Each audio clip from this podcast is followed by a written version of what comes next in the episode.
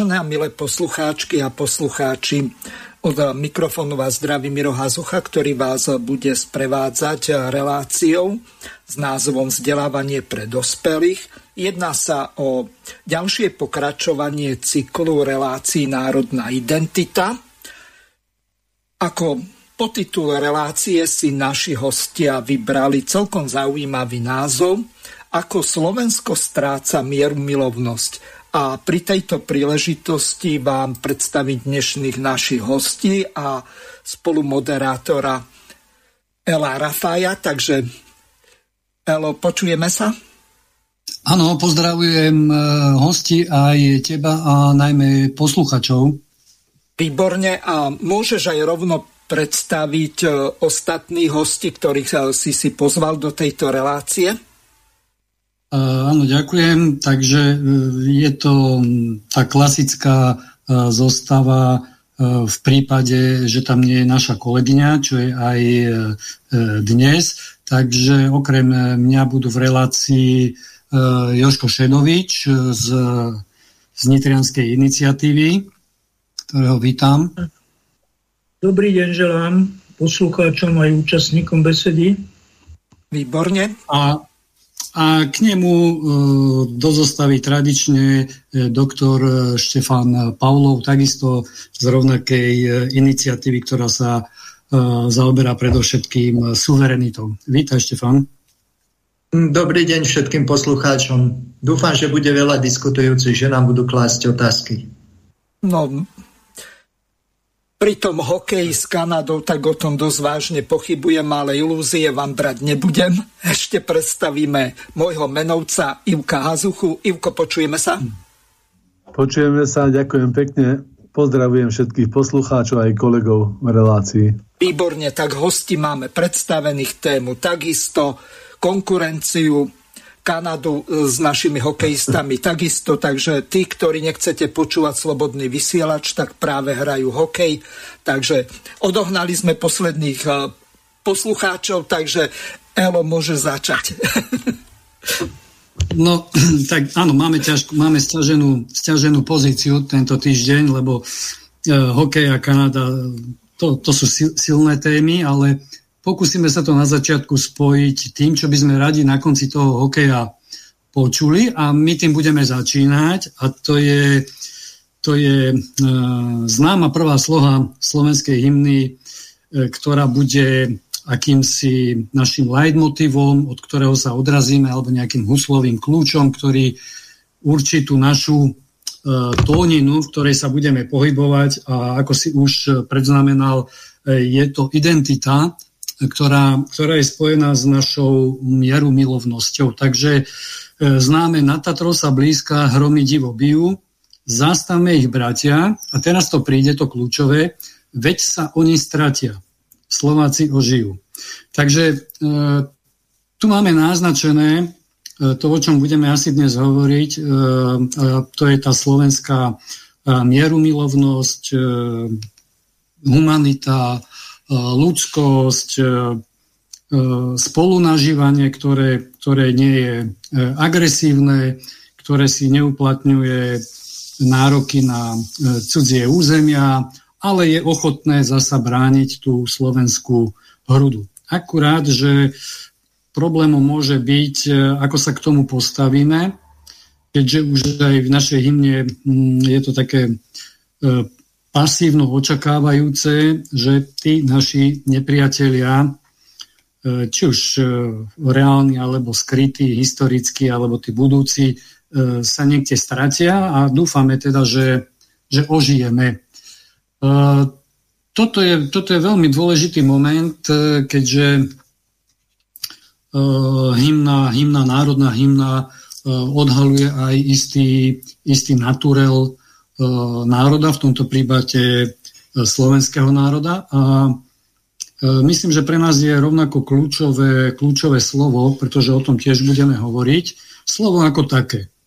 Slovo, ktoré pomenúva a ktoré nám naznačuje alebo dekoduje nám jeho významy, pretože v tom je naša sila, keďže, keďže hovoríme o identite, často hovoríme o suverenite, zvrchovanosti, štátnosti, tak uh, pripomeňme si uh, tú kľúčovú filozofiu alebo aj nejakú tú stratégiu.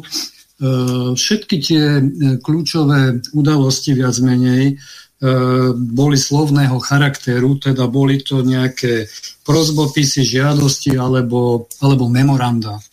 Môžeme, môžeme len tak prebehnúť na začiatok, aby sme poslucháčom pripomenuli, keďže sme aj nejakou vzdelávacou e, reláciou. Takže ten prozbopis e, najstarší bol z marca 49. E, bol to akýsi programový dokument Slovenského národného hnutia, ktorý vypracovali, e, vypracovala skupina vlastencov okolo Štúra Hurbana a predložili ho e, v marci predstaviteľom teda Habsburskej e, monarchie. Bol to akýsi taký modus vivendi spolunažívania sloven, slovanských národov Habsburskej e, monarchii. Bol predložený tento prozbopis Volomovci Františkovi Jozefovi prvému. Nemusíme hovoriť zrejme, čo, čo žiadal, prebeh, prebehneme si hneď žiadosti to sme opäť v meru v 8 rokoch. E, najznámejšie sú žiadosti slovenského národa, alebo tzv. tie mikulárske žiadosti z 10. 11. maja 1848. Ako predznamenáva aj ten e, pomocný názov, boli prijaté v Liptovskom Mikuláši. Išlo o stretnutie viac ako 30 e, štúrovcov, kde okrem iného sa žiadala aj zamietnutie nadradenosti jedného národa nad inými. Asi tušíme, že to boli e, Maďari v rámci vtedajšieho Úorska, ale aj zrušenie zákonov o výlučnom postavení Maďarčiny, alebo čo je pre nás aktuálne stále, keďže tu máme zlomor, zlomoru Kolíkovú, tak e, pri moci, tak to bolo uzákonenie úplnej slobody tlače, prejavu a zhromažďovania. Takže e, to proti, proti, za čo teda povedzme, za čo dnes e, mnohí chodia protestovať na, na rôzne mítingy, prevažne v hlavnom meste, tak e, toto bola požiadavka už štúrovcov a generácie Meru 8 rokov, tých revolučných z roku 1848. A je hamba, že my dnes, v 21. storočí, keď už máme Slovenskú republiku, 30-ročnú, tak e, musíme sa tiež dožadovať úplnej slobody, tlače slobody a, a prejavovania, e, zhromažďovania. Takže v podstate, v podstate sme pri tých e, žiadostiach, len ich formulujeme na podobných zhromaždeniach a zatiaľ, zatiaľ to zostáva v tej, tej mieru milovnej pozícii, hoci možno potom poprosím kolegov, keby sme si to mohli tiež rozobrať a prepojiť to na aktuálne dianie, že čo vlastne s tým, e, s tým urobíme, keďže budeme rozoberať aj vnútornú politiku, ale aj zahraničnú, pretože tá vojna e, na Ukrajine, alebo konflikt, alebo špeciálna operácia, alebo má to rôzne názvy, jednoducho vplyva aj na nás a um, ukazuje sa, o tom budeme hovoriť neskôr, že uh, niekedy, niekedy mám pocit a zrejme aj posluchači, že e, Eduard Heger je viac ukrajinským premiérom ako, ako slovenským. No. Opäť to najznámejšie memorandum národa slovenského, to bolo prijaté 6. 7. júna na veľkom viac ako 5000 zhromaždení z celého Slovenska národniarov vlastencov v roku 1861 v Martine, tak je známe, že jeho autorom bol Štefan Marko, Marko Daxner. No a o čo tam išlo?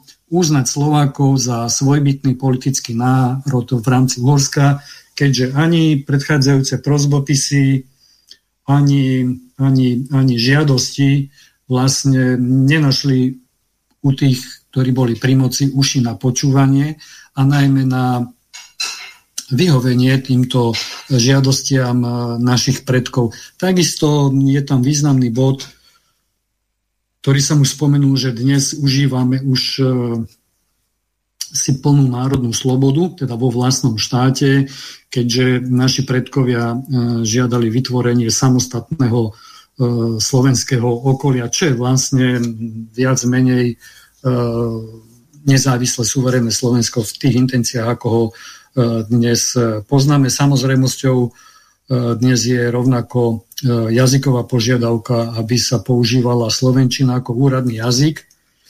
A samozrejme aj Matica Slovenska je založenie.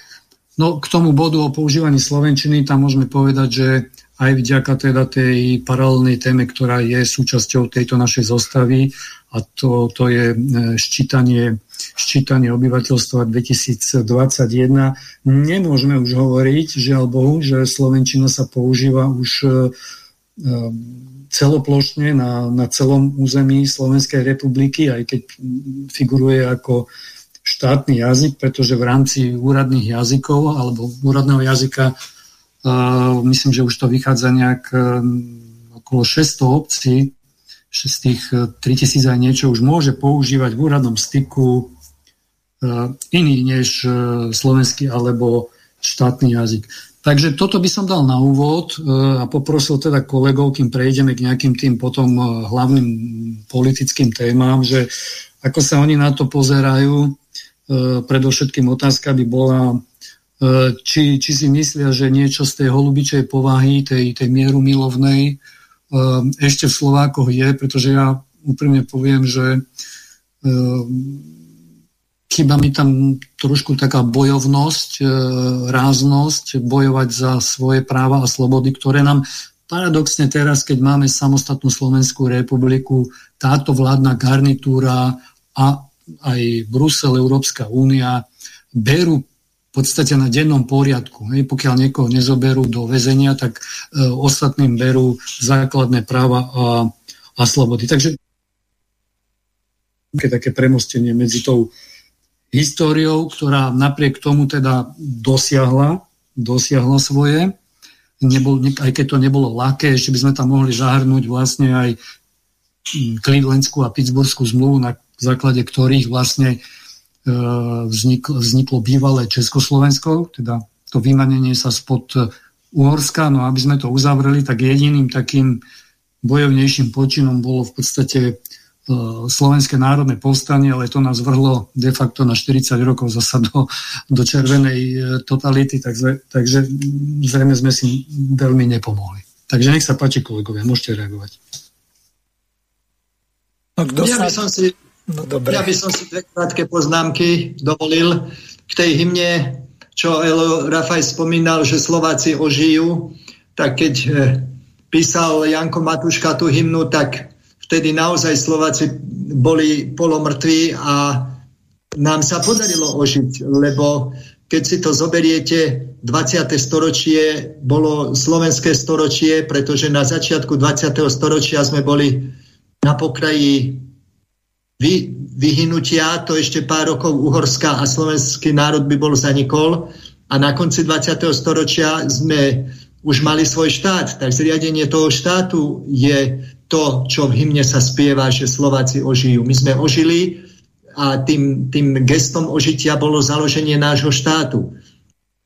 Ale keď e, máme dnes rozprávať o tej našej mierumilovnosti, my tú mierumilovnosť a vzťah k mieru máme v ústave. E, už v preambule sa píše, že v preambule Slovenskej e, ústavy sa píše, že sa odvolávame na E, cyrilometodské duchovné dedistvo a cyrilometodské duchovné dedistvo nemá nič ani so zbraniami, ani s vojnou, ani s bojom. To je vyslovene duchovné, duchovné a mierumilovné e.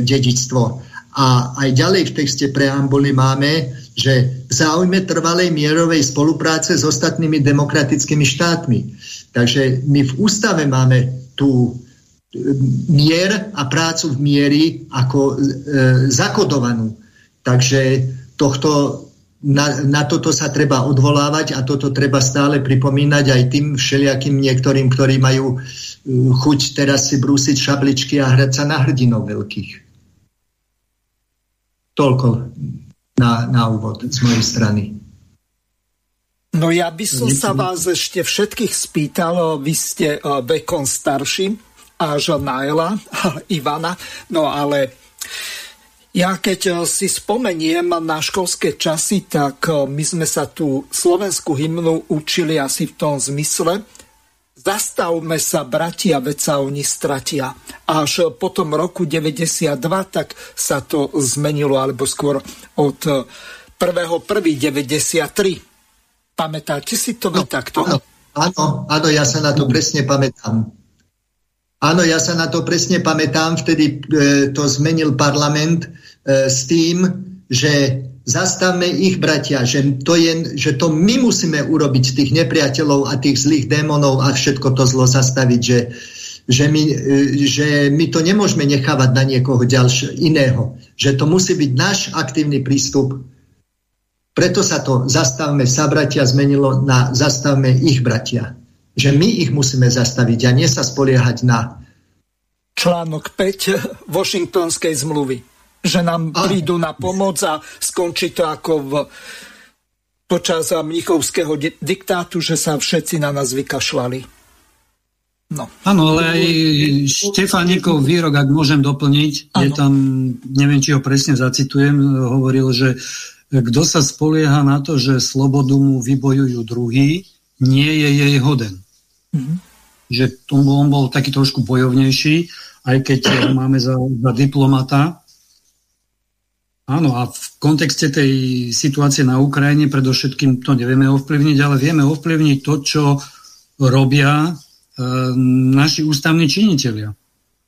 To, to ovplyvniť vieme a ako Štefan poznamenal, E, veľmi správne na tú preambulu, ktorú by mali oni tiež ako ústavní činitelia e, dodržiavať, pretože každý ústavný činiteľ skladá slúb na, na ústavu, tak e, neviem, nemám pocit, že, že by išli v línii mieru a, a mieru milovnosti. To len taká krátka poznámka aktualizačná. Nech sa páči ďalší. Ak dovolíte ešte teda k tomu, čo ste hovorili, tak e, samozrejme zastavme ich, bratia, nemohlo byť dovtedy, kým sme boli kolóniou, hej? niečou kolóniou. Čiže ak by sme mali niekoho zastaviť, tak sú to predovšetkým tí kolonizátori, čiže to nemohlo byť v našej hymne. Čiže pôvodný text sa zmenil na zastavme sa, bratia, čiže my sme sa mali zastaviť. Ale v poriadku, keď sa zastavíte na bojovom poli a neuhnete, tak v podstate nepriateľ musí buď zvíťaziť alebo prehrať. Hej? To je jedna vec. Druhá vec, ktorá bola dôležitá pre národ, je, je vytrvalosť. Hej? Slovenský národ napriek tomu, že nerobil žiadne výpady, nebojoval proti svojim susedom a tak ďalej, bol veľmi vytrvalý, ženy normálne rodili deti, ľudia žili aj v ťažkých podmienkách, radovali sa, veselili, žili v krásnej krajine a udržali ju. A bohužiaľ, my sa dostávame do stavu, že strácame túto krajinu, ktorú nám predkovia zanechali. Strácame, strácame dá sa povedať, všetko. Strácame politické právo politicky riadiť túto krajinu a to je niečo hrozné. A toto je výsledok našej politickej reprezentácie. Či už tej predchádzajúcej, alebo tejto. Jednoducho, ona nemá vyjasnené pojmy, nevie, čo to je, nevie, čo je stratégia, nevie, čo má robiť. To je hrozné, ale národ by si mal vybrať správne. Toto je tá podstatná vec, že národ rozhoduje raz za 4 roky a mal by si vybrať správne. A stále, lebo teraz taká myšlienka preniká, že zoberme ľudí z ulice, že nie politikov, pretože politici všetci zlyhali a tak ďalej. A tí ľudia z ulice budú lepší? kto to bude, akí budú, nebude to ako vo francúzskej revolúcii, že e, to bolo to najhroznejšie obdobie, ktoré sa objavilo. Čiže to v žiadnom prípade, pokiaľ je to politická strana, ktorá má akýsi program, tak je to aspoň trochu čitateľné, koho si vyberáte. A pokiaľ to nie je, tak sa dostanú k moci hoštaplery a vidíme to na, na súčasnom Oleano, to je hnutie nezávislých osobností, občanov a nezávislých osobností. Čiže v podstate bez nejakého nechcem povedať, že programu, lebo program nejaký zosmolili, druhá vec je, že či ho dodržiavajú a samozrejme boli to samé klamstvá, ale v podstate tí ľudia nemajú žiadne presvedčenie, nič nechcú riešiť. Oni chceli riešiť svoje postavenie osobné, mať post poslanca, mať finančné zázemie, mať nejaký vplyv, to je ich cieľ, nie Slovenská republika, o tej, tá ich absolútne nezaujíma. No a ak chceme toto, no tak potom voľme teda tak, jak sme volili doteraz, tieto progresívne strany a liberálno-demokratické a, a zrejme ich nezastavíme, bratia. To je všetko zatiaľ. Uh-huh. Ivko, chce sa zapojiť? Ale určite áno. Uh, no, tá ústava, ktorá bola spomenutá, zrejme asi vychádza z dobrej znalosti slovenského národa, lebo mnohé veci, ktoré boli z tej našej, z tej, ale ústava hymna som chcel povedať, e, ale aj ústava, ktoré boli vlastne vypichnuté, tak poukazujú na istým spôsobom na tie také naše národné dannosti alebo vlastnosti. Zrejme máme naozaj holubičejšiu povahu ako možno iné národy, aj v rámci slovanských národov, ale najmä aj voči iným národom, určite napríklad voči anglosaským národom. E, asi je to ovplyvnené do istej miery aj veľkosťou nášho národa, ale určite aj našou históriou, minimálne tou históriou za ostatných tisíc rokov. Ja osobne by som si želal keby sme mali oveľa viac sebavedomia, možno ako ho máme. Ale táto naša vlastnosť sa prejavuje aj v iných veciach. Ja to veľmi rád pozorujem v správaní ľudí, aj, aj reakciách ľudí na, na určité podnety. A vždy ma tak, eh, tak prekvapí, že my máme veľmi zaužívanú takú vlastnosť, že zastávať sa slabších. Eh, to asi vyplýva z tej našej histórie ale to by, to by bola veľmi pekná vlastnosť, keby sme v tom rozlišovali, že či tí slabší sú momentálne istým spôsobom v práve, alebo či nie sú vyslovene vinní. Nechcem rozoberať príklady, ale mám ich kopa, kopu zo, životov, že, zo života, že ľudia majú tendenciu sa prikloniť na stranu momentálnej situácii slabšieho, aj keď, aj keď je v podstate vinovatý a, a istým spôsobom by si trest zaslúžil. Trošku, len trošku by som to mohol pripodobniť aj terajšej Ukrajine. No a taktiež aj vo vojnových konfliktoch, e, ja mám veľmi rád históriu a čítam e, nie romantiku, samozrejme literatúru faktu a v mnohých veciach e, som do istej miery aj hrdý na na našich ľudí, že nevyzna, nevyznamenávali sa aj vo vojnových konfliktoch, ktoré sme nevyvolali my, ale boli sme na nich účastní. E, ne, nepočul som, alebo teda čítal som, ale o jednom incidente, myslím, že Bielorusku sa stalo počas druhej svetovej vojny, že boli našimi vojakmi napadnutí e, civilní obyvateľia, ale aj pri tom útoku na ZSSR sme možno, možno spomedzi okupantov, lebo do istej miery, alebo do tam boli okupanti, tak sme boli pre civilistov možno skoro požehnaním oproti tým iným vojskám, ktoré tam vtedy e, prišli. A sú to, tieto vlastnosti sú aj dobré, ale aj zlé. Do, do istej miery možno aj slabožské, ale je to veľmi ovplyvnené uhlom pohľadu, na, z ktorého sa chceme na to pozerať. Ja som e, dostal e, od niekia do, do ruky takú A4 brožúru, už si aj nepamätám, či to bolo zborník z konferencie nejakej a dovolím si ju pomenovať, keďže bol spomenutý ľudový štúr, tak je to také jeho dielom inšpirované, že e, Slovánstvo a svet súčasnosti. A tam bol jeden taký dlhší článok o, o, od nejakého pána, ktorý sa zúčastnil tej našej invázie hej, do, do Ruska po boku hitlerovskej armády a písal tam svoje zážitky, dával som to prečítať všetkým kolegom lebo do istej miery ma to naplňalo hrdosťou, ale celkom to vystehuje ten náš národ. Hej?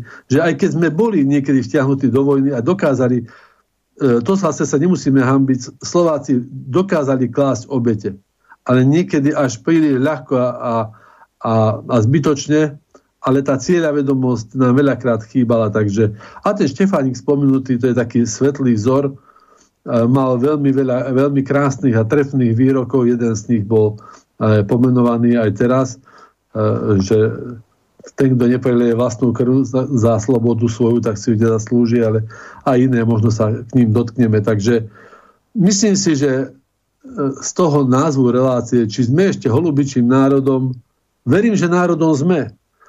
Holubičím stále, ale prídeme k tomu určite ďalej v téme, ale, ale e, momentálna naša politická reprezentácia sa tak nespráva. Dobre.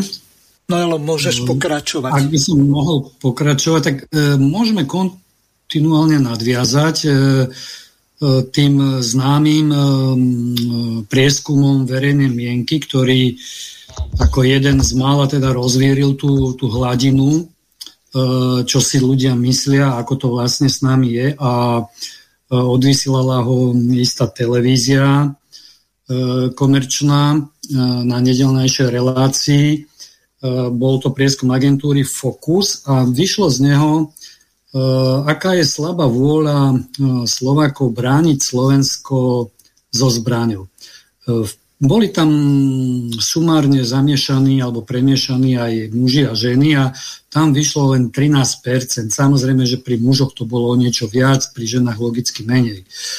Ale zaujímavé tam boli aj tie kategórie ďalšie, že buď by teda radšej odišli jednotliví ľudia, a už to bolo potom podľa voličov jednotlivých strán, alebo by teda bojovali v priemere tých 13% iba za Slovensko, za, keby sme boli napadnutí samozrejme. Alebo potom taká tá tretia, to je to zastavme sa asi, čiže ostali by, ale nič by nerobili. No a tam vlastne vyšlo, že e, progresívci, teda voliči progresívneho Slovenska sa ukázali ako takí najväčší zbabelci, lebo tam viac ako polovica, 52% by utiekla, odišla by hneď zo Slovenska. Čiže e, tu aj vidíme, aký je vlastne vzťah k tomu Slovensku, pretože e, ako môj predrečník povedal, a to zdôrazňoval aj Štúr, e, bez obete, bez obeti nie je národ. Mm, vlastne on považoval schopnosť, slovanskú schopnosť obetovať sa za jednu z najvýznamnejších hodnôt. Dnes Európska únia rozpráva o rôznych hodnotách a v podstate nás ale iba nutí tiež obetovať sa v rámci tej ekonomickej vojny a ekonomických sankcií. Ale to bola len taká vedlejšia poznámka. E, naopak, e, voliči republiky vyšli ako tí, ktorí by boli najviac ochotní obetovať sa a ísť bojovať za Slovensko. Tam to bolo 27%. A z tých, ktorí by teda radšej ostali doma za pecou, za bukom a čakali, že to nejako dopadne, no tak tam to vyšlo na, na také dve strany a to bol Smer 66% a Hlas 58%. Takže, e, ale pri väčšine strán, väčšina strán ne, teda, pardon, väčšina voličov strán nemienila bojovať, ehm, tam je ten priemer okolo naozaj tých 13%. A to je vlastne tiež taký zvláštny, zvláštny jav. Dnes no je... Elo, ale ja sa ťa spýtam na podstatnú vec. Čo budeme brániť maďarský MOL, bývalý Slovnaft, alebo US Steel americký, alebo Land Rover v Nitre, alebo budeme brániť tam, čo ja viem, Peugeot, Citroën, Kia. Veď my tu slovenské už nič nemáme, holandské polia budeme, alebo belgické. Veď rozmýšľajme nad tým, čo nám po týchto vlastizracovských tzv. privatizačných rabovačkách ostalo. Áno, ale to je, to je taká to je podružná vec, pretože Slovensko to nie sú len tie plechové budy, ich e, nadnárodné korporácie využijú lacnú pracovnú silu e, a ďalší potenciál, ktorý tu je a odídu preč, ale Slovensko tu ostane, tu ostanú žiť Slováci, aj keď odíde Volkswagen, aj, aj Kia alebo ďalšie konglomeráty, keby odišli preč, tak e, my tu zostávame, čiže my bránime náš domov, našu domovinu, našu vlast, rodnú hrudu, to, čo Slovensko predstavuje aj ako citovú väzbu. E, nie je všetko... A samozrejme potom e, sa vie usporiadať, e, vedia sa usporiadať pomery tak, ako potrebujeme, pretože veci sa menili zásadne v Európe a v našom stredoeurópskom priestore len, len po vojne. Len vtedy dochádzalo vlastne k zásadným zmenám. Ale toto je skôr vizitka vzdelávania inklúzia, e, zohľadňovanie tých, e, tých e, slabších, akože aby sme viac dbali na tých druhých a nie na seba. Potom je to vplyv ideológie multikulturalizmu, o akomsi obohacovaní a, a panhumanizme. Viete, títo ľudia, oni, oni sa všade cítia doma, ale, ale nikde nemajú domov myslím tým klasických liberálov alebo progresívcov. A to je ten veľký problém, že tu sa vlastne deštruuje e, veľmi významná súčasť našej identity a to je, to je vlastenectvo, to je, to je tá schopnosť obetovať sa, tak ako sa matka obetuje za dieťa alebo pre dieťa, tak e, rovnako tá kolektívna bytosť, národ cez jednotlivých tých e, svojich príslušníkov e, vždy mal v sebe väčšinu, ktorá bola schopná sa e, obetovať, nehľadieť na seba, na svoj, na svoj život, pretože ho naplňalo, že keď sa obetuje, tak e, prinesie nejakú obeť a, a nezabudne sa na ňu, lebo to bola správna vec. Keby takto rozmýšľali, ja neviem, v druhej svetovej vojne, alebo v prvej svetovej, alebo v iných konfliktoch, tak neviem, aká by bola súčasná e, mapa sveta. A toto je generácia, ktorá je výsledkom tej indoktrinácie a vyslovene rozumielania toho národného povedomia a, a, a identity, ktorú, ktorú už e, väčšina stráca. Ja, ja tam vidím tento fenomén. Tak nech sa vyjadria možno aj ešte kolegovia, že čom vidia oni príčinu, v, v čom to je, keď to vieme aj podľa voličov jednotlivých strán. A v podstate to tak trošku aj sedí, až som prekvapený teda, že Smera hlas trošku vyšiel, že radšej sedieť a počkať, ako sa to vyvrbí. No, toto je téma, ktorá ma veľmi, veľmi zaujíma. No ja nie som volič, len volič, ja som aj člen Smeru a som celkom spokojný s tým výsledkom, ktorý, ktorý mali práve voliči Smeru. A ja som rozhodne ten, ktorý, mňa sa nikto nepýtal, ale som rozhodne ten, ktorý by iniciatívne išiel brániť e, svoju vlast e, aj so zbraňou v ruke. Aj keby ma nepovolali, mám už svoj vek, ale som podôstojník, myslím, ešte, ešte stále by som bol v činnej službe, takže ešte by ma povolali, ale keby ma nepovolali, rozhodne by som bol ochotný a a sa schopní uh, brániť vlastnú vlast. Ale stále hovorím o bránení. Nikdy by som nebol ochotný ísť uh, bojovať niekam inám za cudzie záujmy v nejakej útočnej alebo ekonomickej vojne, ako sa to dneska bežne robí. A ani v minulosti, ani teraz nemám také pohnútky. Vôbec nie. Uh, je to hamba, že ten výsledok takto do, tak, bol takýto dosiahnutý. Otázne, nakoľko je relevantné tie prieskumy, lebo vie, vieme, ako sa prieskumy robia, ale tak či tak e, ten, ten výsledok je odpudzujúci. Už vôbec publikovať takýto prieskum je odpudzujúce, lebo potom čo sme my za národ, čo sme my za krajina, keď že my sme, zo, sa núkame, že zober si nás. A to, čo si povedal pán moderátor, že je to pravda, že za koho bojovať, ale to by skôr e, platilo, že za MOL, alebo za čo? To by skôr platilo pri tej inej vojne, keď e, by si niekam išiel bojovať. Ale myslím si, že tu, e, už to povedal v podstate aj pán Rafaj, že, že tu je za čo bojovať. Za vlastnú štátnosť, za, za svoju rodinu, za svoj dom, majetok, deti, manželku, čokoľvek, aj za ten, aj za ten pocit, hej, že, že vlastne máme štátnosť, lebo to, čo si povedal, tá ekonomická stránka, no za 30 rokov sme to sprznili, čo sme predtým, ako, ako bolo povedané, za 20. storočí vybudovali, tak sme to ľahko dokázali šmahom ruky zahodiť ale, ale aj v tom vidíme, že je to o mnoho ľahšie meniť ekonomickú situáciu e, v krajine, aj keď je to veľmi zložité, ale je to o mnoho ľahšie, ako vytvoriť vlastnú štátnosť, čo nám trvalo v podstate de facto tisíc rokov.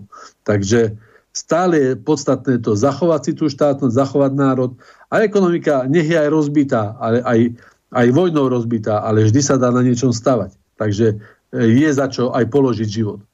No ale e, teraz k tým, k tým ostatným percentám, tým východne 73%, ktorí by neboli ochotní ísť e, bojo, bojovať za vlastnú krajinu. Niekde v médiách letela taká správa, že vláda kúpila za, e, za, 40, za 4 milióny eur letenie zhruba 8 tisíc. Tak pán Boh vie, prečo, na čo sú im tie letenky asi zrejme by tiež No, Ivko, toto bolo povedané, alebo tam napísané jasne. Vláda to kúpila pre členov vlády, ich rodiny, príbuzenstva, štátnych tajomníkov, skrátka papalášov, ktorí budú zrejme nejakí tí kozmopoliti alebo globalisti alebo kdokoľvek iný. Skrátka, zoberú si tie evriky, ak ich nemajú už inde premiestnené a zmiznú. Istotne si trafil klinec po hlavičke a práve to je ten paradox, že práve tí, ktorí najviac uh, burcujú teraz k vojne, síce mimo nášho územia, ale, ale týmto sa nás to naozaj veľmi bytostne týka, tak práve tí, čo to schváľujú aj na tej vládnej úrovni, ale aj na tej občianskej bežnej úrovni, tuto v živote, pýtam sa ľudí, dennodenne sa stretávam s názormi ľudí, ľudí naozaj 90% ľudí má úplne opačný názor, ako je prezentovaný v médiách, aj ako sa správa naša vláda. Ale paradoxne tých 10% ten svoj názor prejavujú oveľa tvrdšie, oveľa horlivejšie ako, ako tých ostatných 90%. A, a keď sa pýtam aj na tento prieskum, tak drvivo väčšinou teda priznajú, že oni nie sú tí, oni by tiež utekali. Hej, oni sú za to, že a veď Ukrajina má právo sa brániť a my sme povinní dodávať zbranie, keď sa chcú. A čo, čo, by, čo chceme podporovať? Ich prehru? No možno, možno aj prehru na nejaký čas, keby to sa to aj pomenovať aj prehra, ale, ale zostane im život. A za, za život sa dá kadečo zmeniť. Keď ti ten život zoberú, všetko je už je zbytočné. Vtedy si už naozaj prehral všetko. A, a napriek tomu to sú tí ľudia, ktorí by do pár hodín zbalili švestky a odišli. To, takže akože to je nesmierne, v mojich očiach sú pokrivené charaktery a, a presne to na tých ukazuje. Kto toho, kto najviac podporuje a, a najviac tlačí do konfliktov, ten je najzbabelejší. Nech sa bijú práve iní. Naozaj, naozaj hnusné spoznanie. Ďakujem. Elo? Dovolím si aj ja krátku poznámku k tomu. Ďalší, ďalší. Myslím si, že, že tým prieskumom verejnej mienky by sme sa nemali ani zaoberať. To je komerčná televízia, ktorá robí programy plitké, e, klže po povrchu, nejde do podstaty. E, urobiť takýto prieskum verejnej mienky je úplne irrelevantné, pretože e, úplne ináč by ľudia reagovali v istej konkrétnej situácii. E, to, keď by mala byť mobilizácia, tak to by bola nejaká dramatická situácia a ľudia by úplne ináč, ľudia by úplne ináč reagovali. E, potom treba mať na pamäti aj to, že ináč reaguje človek, ktorý dnešných mladých 40 ktorí vlastne nikdy neboli ani na základnej vojenskej službe a ani nevedia, čo je to ísť na vojnu. Ďalej z našej histórie si musíme pripomenúť, že naše hrdé slovenské národné povstanie, v slovenskom národnom povstaní 80% bojovníkov povstania boli vojaci slovenskej armády. To tiež treba jasne a nahlas povedať, všetci sa to boja, že Slovenské národné povstanie bolo dieťaťom Slovenskej republiky. Keby nebola Slovenská republika, nebolo by žiadnych povstaleckých generálov, ktorých si teraz uctievame. A e, bojovníci v povstaní, 80% bojovníkov boli vojaci Slovenskej armády. Mladí chlapci, ktorí boli narukovaní a odišli odišli do povstania. Takže to by bolo, to, z, toho, z tohoto robiť nejaký hlboko myselný záver a vedecký záver, že nechcú bojovať to by, bola, to by, to by sa ukázalo v tom, v tom konkrétnom historickom okamžiku, keby taká situácia nastala.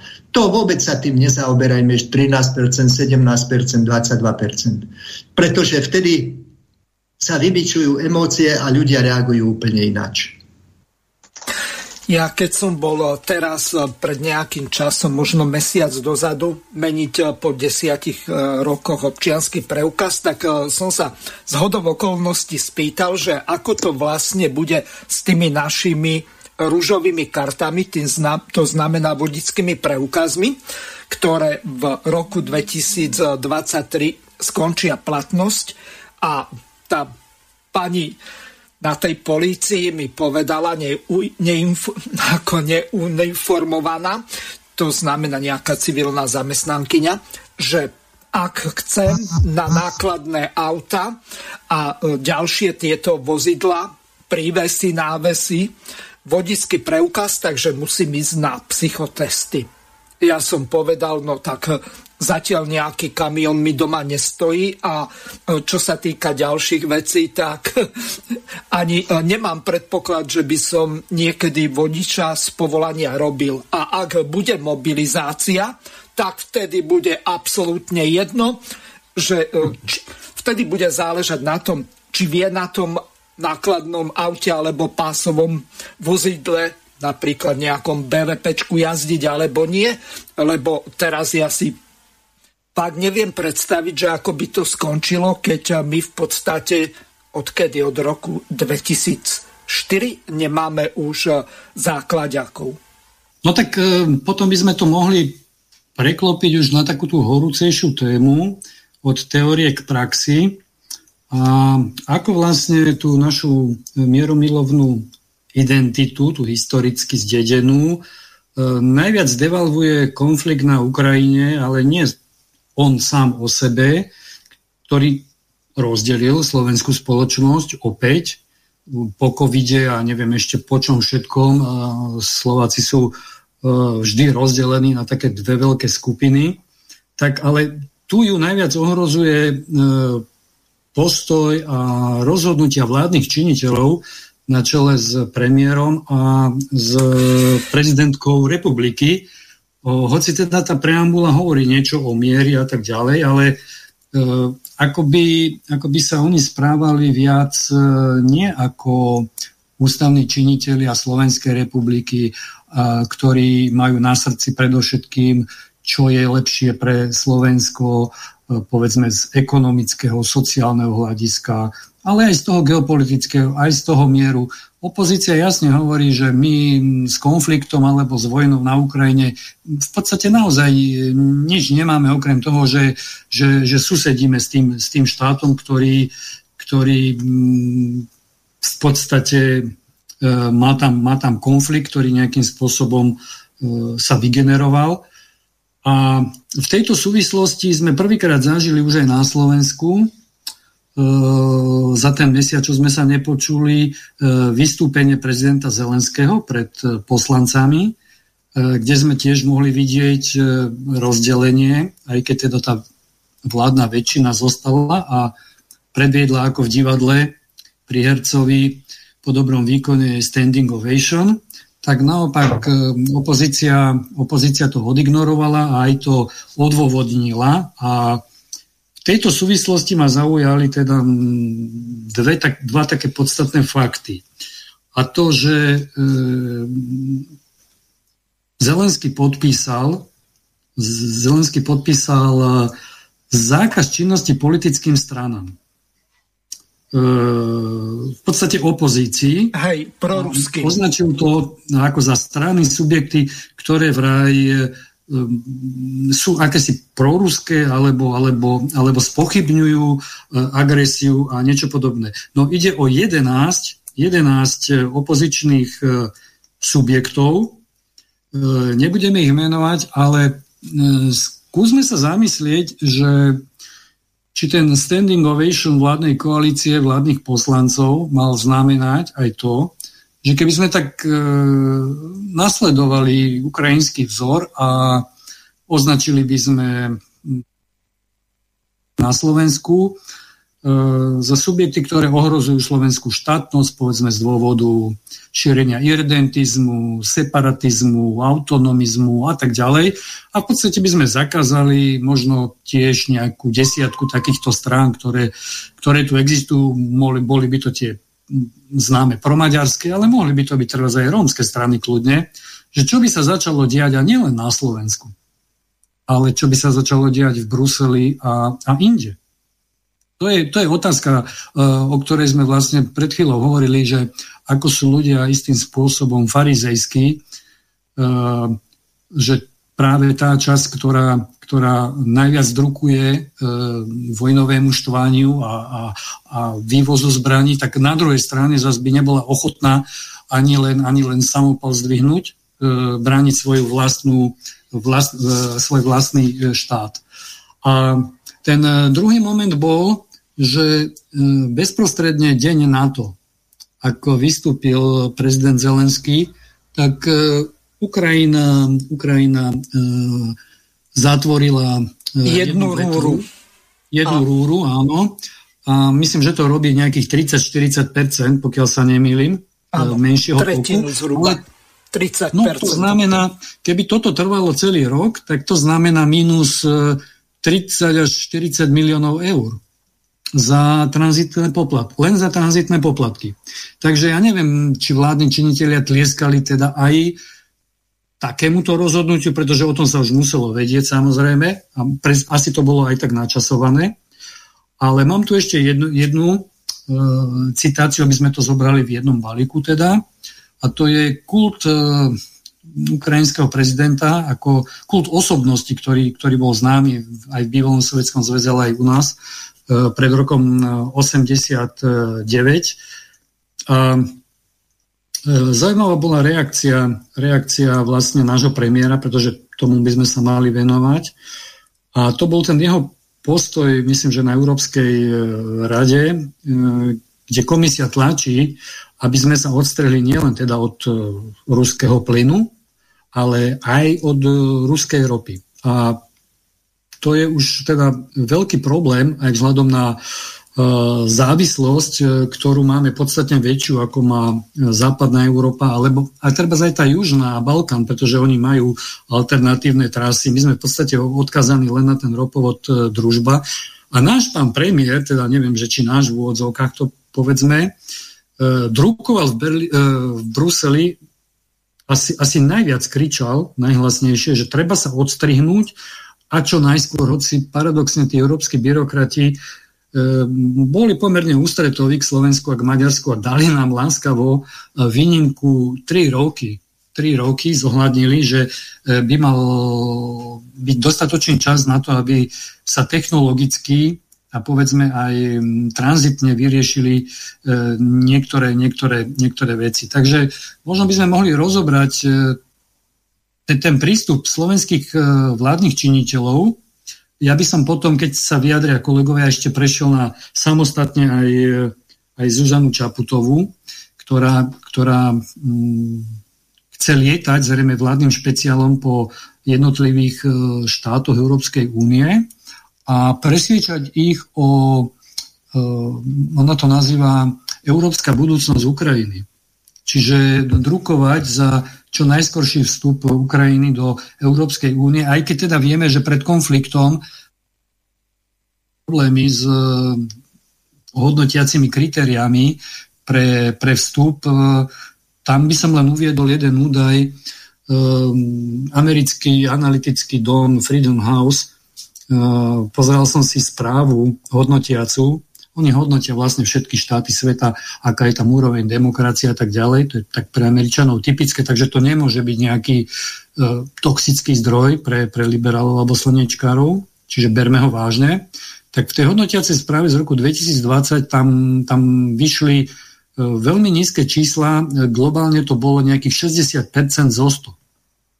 Pričom v niektorých oblastiach dosahovali len štvrtinové hodnoty, čiže menej ako, menej ako 25-percentnú úroveň e, tej demokracie. A zrazu, zrazu toto všetko už neplatí a Ukrajina by mala mať aj vďaka prezidentke a premiérovi otvorené dvere. A hovoríme o tom preto, lebo spolu susedíme a a keďže my máme tiež nejakú históriu a pamätáme si tie demarše, ktoré chodili a čo všetko my sme museli urobiť a aké podmienky tvrdé sme museli e, splniť a čo všetko nás to vlastne aj stálo aj ekonomicky, tak e, asi, asi by sme mali byť e, principiálni a trvať na, na rovnakých podmienkach, rovnakom prístupe bez nejakých, bez nejakých výnimiek. Takže nech sa páči, v podstate tá hlavná otázka moja je, ako teda tieto postoje slovenských ústavných činiteľov e, sú kompatibilné s tou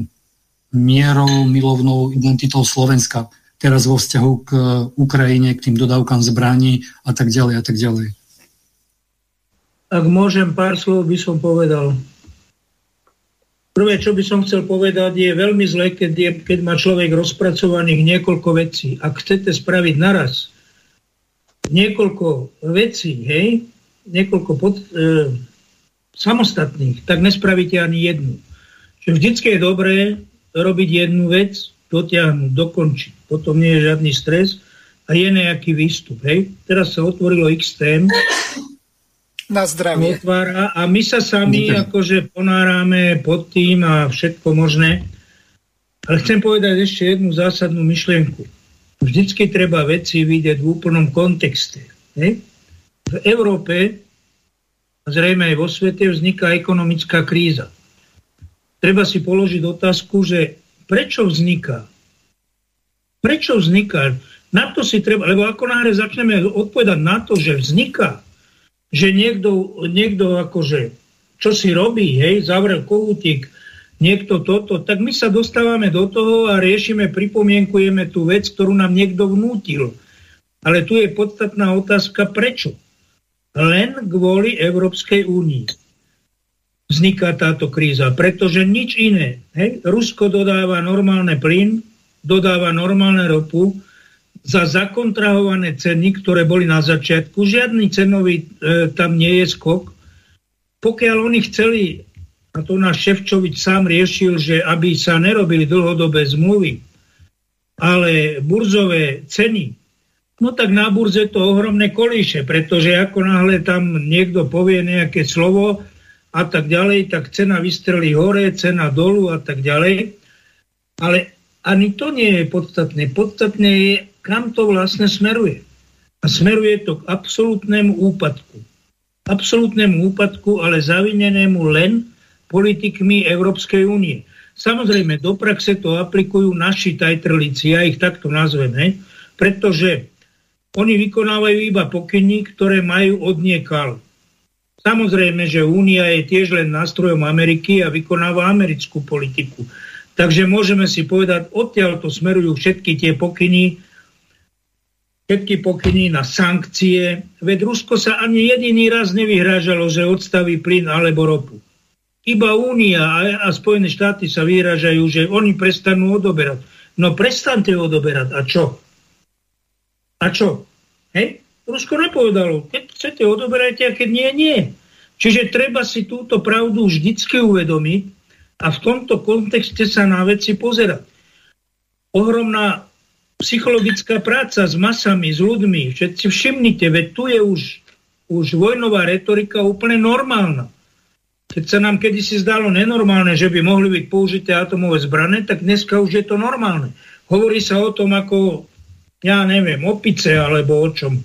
O bežných veciach sa to berie ako normálna vec, no tak za, ale len, že to bude koniec tohoto sveta.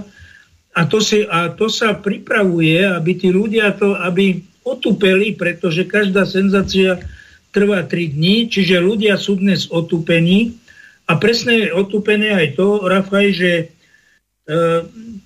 to naše, ako taká tá naša mierumilovnosť a tak je otupená týmto, čo tu robia e, táto Európska únia, v podstate pod gestiou Spojených štátov a vykonávači, čiže naši politici, ktorí nám akože vládnu, aj keď ťažko vládnu, keď vykonávajú pokyny niekoho iného. Hej? Ale na, nás, nás dusia, dá sa povedať. Čiže toto si treba všetko uvedomiť, keď to dáme do kontextu, keď si uvedomíme, že bola použitá biologická zbran. Ja to hovorím stále, aj od začiatku, teraz je to úplne potvrdené, pretože pod prísahou vypovedal skutočne veľmi dobrý odborník, a to je americký lekár Richard Fleming, hej, ktorý pod prísahou vypovedal a, a e, doložil fakty, že E, COVID je biologická zbraň v podstate, ktorá je, bola vyvíjana v amerických laboratóriách, prenesená do Wuhanu a financovaná opäť Amerikou a vypustená na, na testovanie do sveta. Hej. Pravdepodobne nás čaká ďaleko horší variant, smrtnejší, uvidíme. Čiže niekto tu uskutočňuje svoje dlhodobé plány. Ja už poviem len jednu vetu. Ja viem, že skáčem trošku aj ja, ale dúfam, že poslucháčom, ak sú nejaký, sa ten kontext otvorí a jednoducho, aby sme to vždy videli v kontexte. To, čo sa momentálne deje, je veľmi dlhodobo pripravované strategicky. Táto stratégia je vytýčená.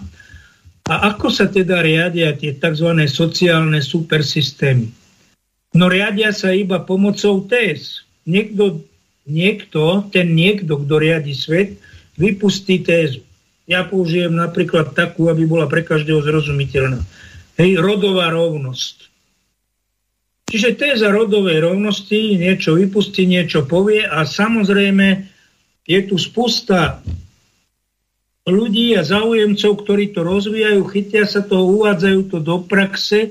Je to absolútny nezmysel, je to proti prírode, je to proti životu, je to proti prežitiu, ale prežíva to, pretože to takto otáčajú.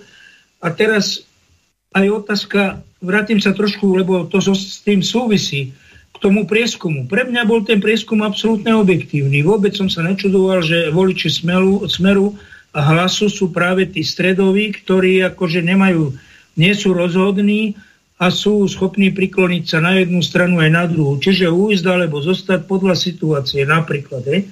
Čiže ten preskum podľa mňa, mne, pre mňa je vierohodný a odráža situáciu v tom, tejto komunite našej slovenskej. A e, keď sa pozrieme na to, že čo sa deje, veď, e, pozrite, čo sa deje na Slovensku. Čo, čo sa nám zdalo nepriateľné, tak je všetko priateľné. My tu nám tu zrušili alternatívna média, alternatívne médiá, tu neplatí žiadna sloboda slova, sloboda vyjadrovania, tu sa politickí oponenti zatvárajú, tu sú 50. roky naspäť, všetko sa to takto vrátilo a tá spoločnosť to berie relatívne ako normálne. Keď sa pozrieme na tie preskumy, tak táto klika, ktorá to tu realizuje, má stále okolo 50%. Čiže ľudia to chcú, nedá sa nič proti tomu urobiť. No a to som len chcel uzavrieť tým, že takto je to aj na Ukrajine. Neverím tomu, že normálni bežní Ukrajinci by chceli zomerať a bojovať za niečo. Niekto ich tam psychologicky proste riadi, donútil k tomu a keď je tu ten problém, tak oni ako vojaci musia tie rozkazy poslúchať. Či sú hlúpe, alebo dobré, normálne, správne, alebo nesprávne, musia ich vykonať. Keby sa zbúrili, tak jednoducho sú individuálne trestaní. Takže e, toto je v podstate tá štátna moc, ak môžeme povedať, že je otázka, je Slovenská republika vôbec štátom, má ešte nejakú suverenitu, o čom rozhoduje, ale tieto, tieto prvky sa uplatňujú a budú vždy uplatňovať. Pretože tu sú represívne zložky, ktoré proti obyvateľstvu vedia zasiahnuť. Čiže aj Slovensko, keby bolo napadnuté, no tak nebude bojovať 13%, ale ďaleko viac, ktorých povolajú a budú musieť, hej, E, otázka tej dobrovoľnosti a tak zase je otázka, kto nás napadol, za akým účelom a tak ďalej. Čiže tento prieskum je podľa mňa je to, je to čitateľné, je to relatívne objektívne, ale nie je to úplne pravdivé, pretože vždycky e, je to treba urobiť v tej konkrétnej momentálnej situácii. A tá konkrétna momentálna situácia je taká, že sa pozeráme akoby na film, hej, ktorý sa deje, dva slovanské národy proti sebe bojujú, veľmi tvrdo na to, zabíjajú sa a niekto sa samozrejme nad tým smeje a je spokojný, že dosiahol svoj cieľ, ktorý veľmi dlhodobo budoval, pretože to není žiadna náhoda. Hej? To sú dlhé roky prípravy na Ukrajine, to je vyzbrojovanie, to tam nasadenie ľudí, ktorí prišli z Kanady, z ďalších území, ovládli tam moc, ktorí formujú tam celú ideológiu, čiže toto všetko je výsledok tohoto. A keď sa na to pozeráte v tomto kontexte, tak si myslím, že vidíte aj bez nejakých detailných informácií e, ten problém správny. Takže môj cieľ bol, aby sme sa takto na to pozerali. Či už vy, priatelia, ktorí diskutujeme, alebo aj posluchači, ak nás počúvajú. No, takto. A to zistíme za chvíľu, či nás niekto počúva a respektíve či niekto bude aj reagovať či už e-mailami alebo nám aj do relácie zavolá. Telefónne číslo je plus 421 910 473 440. Pokiaľ budete mať nejaké otázky na našich hosti, tak úplne kľudne môžete využiť, tak ako bolo v úvode povedané WhatsApp, Signál, Telegram. Čiže e, nemusíte volať e, cez platené linky. No, Elo, ideme ďalej.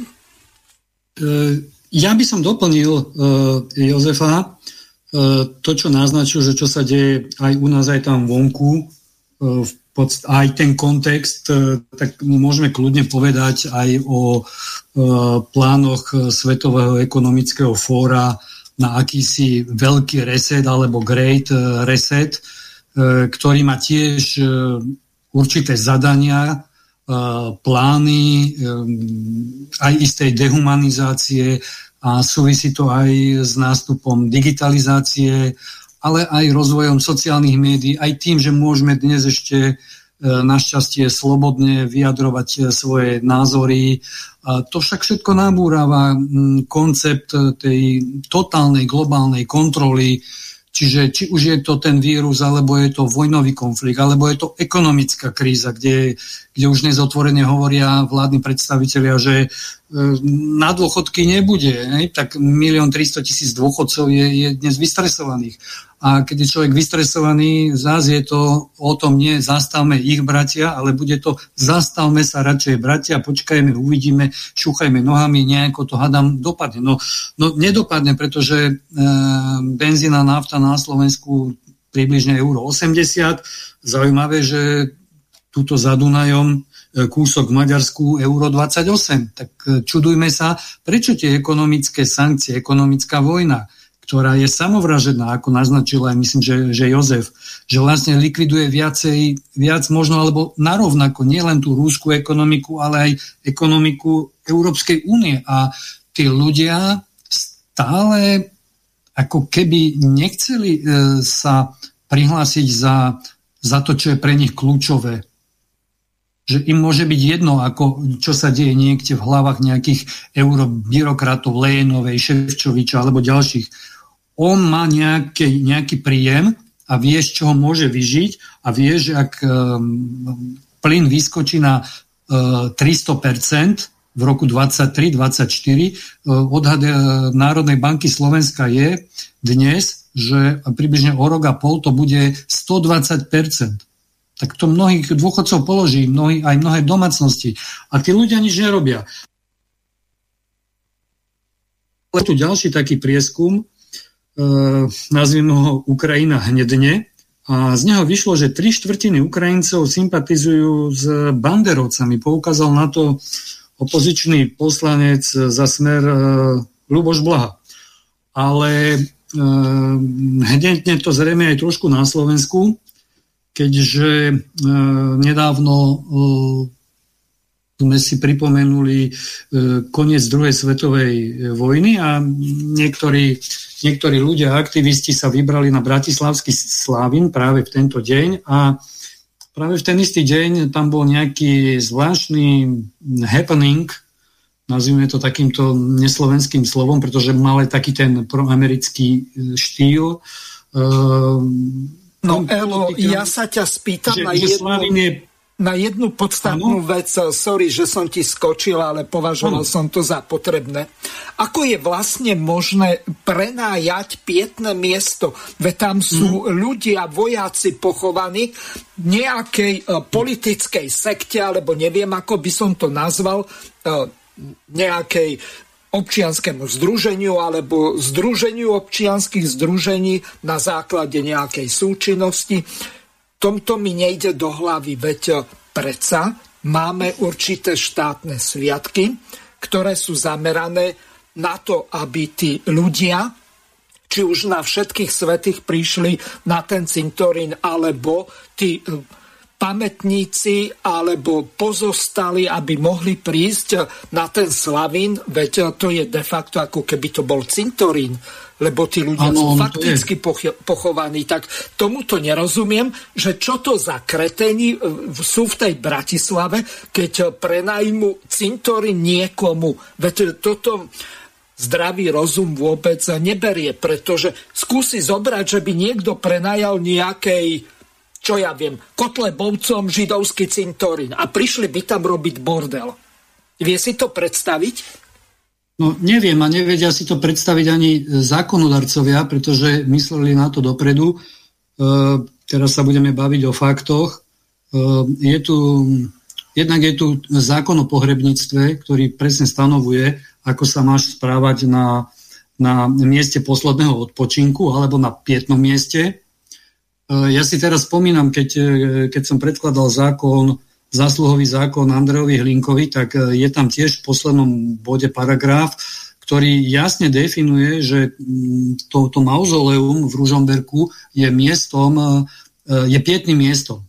Čiže ani tam sa nesmie robiť nejaký bordel alebo niečo podobné, alebo protesty, a myslel na to aj trestný zákon, konkrétne 365 mm, e, trestného zákona hovorí o ochrane pred hanobením pietného e, miesta posledného odpočinku.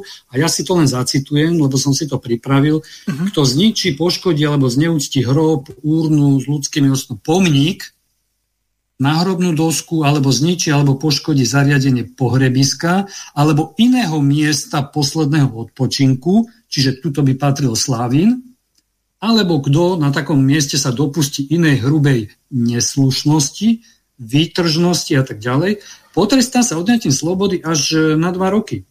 Takže m, trestný paragraf 365 e, e, chráni, chráni takéto, takéto miesta posledného odpočinku. Progresívci nielen v Bratislave, ale možno, že aj inde na Slovensku nerešpektujú, nerešpektujú ten právny štát a dodržiavanie teda slušnosti práva, o ktorom oni strašne hovoria. A e, na to, myslím, zareagoval aj Štefan Harabin, e, dokonca dal nejaký podnet e, generálnemu prokurátorovi. Zatiaľ nevieme ako, pretože zrejme aj ďalší posluchači videli predmetné video a ten človek tam bol, alebo tí ľudia tam boli identifikovateľní. Takže to sme už sklzli niekde do, do povedzme tej roviny morálnej, že do akej miery tento, tento konflikt na Ukrajine je schopný narušiť e, nielen spolunažívanie ľudí e, z hľadiska rozdielných názorov, ale napríklad e, aj nerešpektovanie, nerešpektovanie zákonov. Je to, je to narušenie aj takej element, elementárnej slušnosti. Môžem mať nejaký iný názor, ale neviem, že či práve to prevlajkovanie a prefarbovanie a, a, a, a vykrikovanie je, je to správnou odpoveďou na to, čo sa deje a, a neviem, čo si o tom vymyslíte možno, že ako toto vlastne e, skončí, či to bude opäť len prehliadnuté, lebo dnes je z hodov okolností, keď som spomínal Štefana Harabina, tak bola nejaká taká flešová správa, že vraj ho mala navštíviť NAKA to sú tí čierni mužici. Aj, aj zadržať. Vraj ho zbalili. No, dokonca. Dokonca. Takže či to súvisí s touto činnosťou? Nech sa páči, Štefan, môže zareagovať. Tak ťažko, ťažko je na to, na to reagovať, ale ja na to zareagujem len tým, že všetci si musíme uvedomiť, že ako ľahko je zničiť a aký krehký je fungujúci systém. Žili sme v jednom systéme, ktorý fungoval a ako, ako sa nám medzi prstami stráca, ako, pies, ako piesok z dlane, že, že tie, tie veci, čo sme pokladali za samozrejme sa strácajú a čo včera bola pravda, dnes nie je pravda. Všetci rozprávajú, že, že akože Ukrajina, že, že vstúpi do Európskej únie. My keď sme vstupovali do Európskej únie, tak 80-kilometrovú hranicu s Ukrajinou, ako nás monitorovali, že to bude šengenská hranica, čo všetko musíme robiť, aby tá šengenská hranica fungovala na našom východe tých 80 kilometrov. Ako chce a, a teraz Ukrajina, keď by vstúpila, tak 1300 kilometrov, čo má hranicu s Ruskom, to bude šengenská hranica. A ako ju bude chrániť? Veď to sú také absurdity všetko.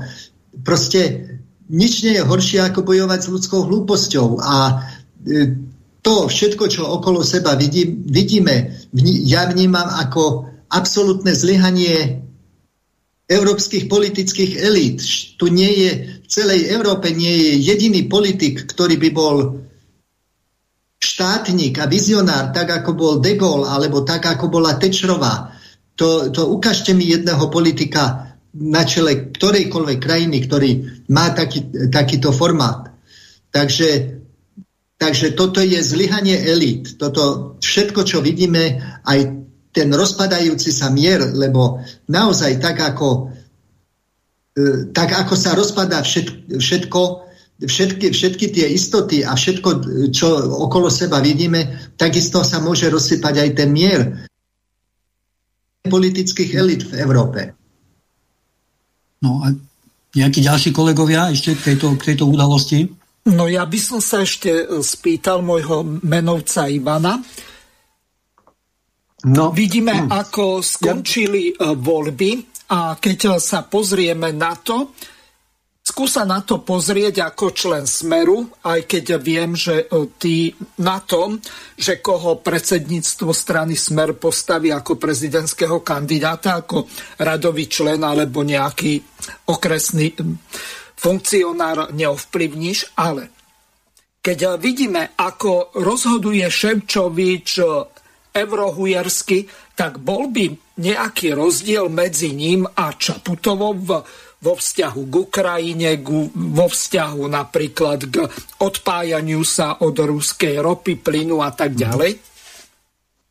No, e, som si istý, že by rozdiel bol. E, samozrejme, v momentálnej pozícii je europoslanec, dokonca aj v istej funkcii v Europarlamente má nejaké názory, ale situácia, keby bol prezidentom uh, Slovenskej republiky uh, a okolnosti, ktoré by sa okolo neho tvorili, by boli iné. To znamená, určite by bol viac ovplyvnený znútra a potrebami, výraznejšie by bol asi ovplyvnený potrebami uh, Slovenskej republiky. Už aj s ohľadom na to, že nie raz sa stalo, že hlasovanie, ktoré prebiehalo v Európskom parlamente aj za účasti poslancov Smeru, nebolo úplne v korelácii e, s tým, aké vystúpenia mal ešte vtedajší premiér Robert Fico, alebo aj potom premiér e, ďalší Peťo Pellegrini. Takže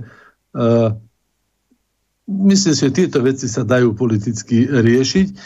Veľmi podobne, tie príklady samozrejme sú, aj keď Nechcem ísť do toho príliš hlboko, lebo každé slovo, ktoré e, použijem, sa, by sa dalo otočiť aj z druhej strany, ale e, aj politici, ktorí sa angažovali, by som povedal ako profesionálni politici, aj pán Lajčák, alebo aj, aj súčasný, e, súčasný e, minister zahraničných vecí e, fungoval aj vtedy, aj v tom priestore a tie vystúpenia neboli až také razantné, ako sú teraz, alebo razantné. No.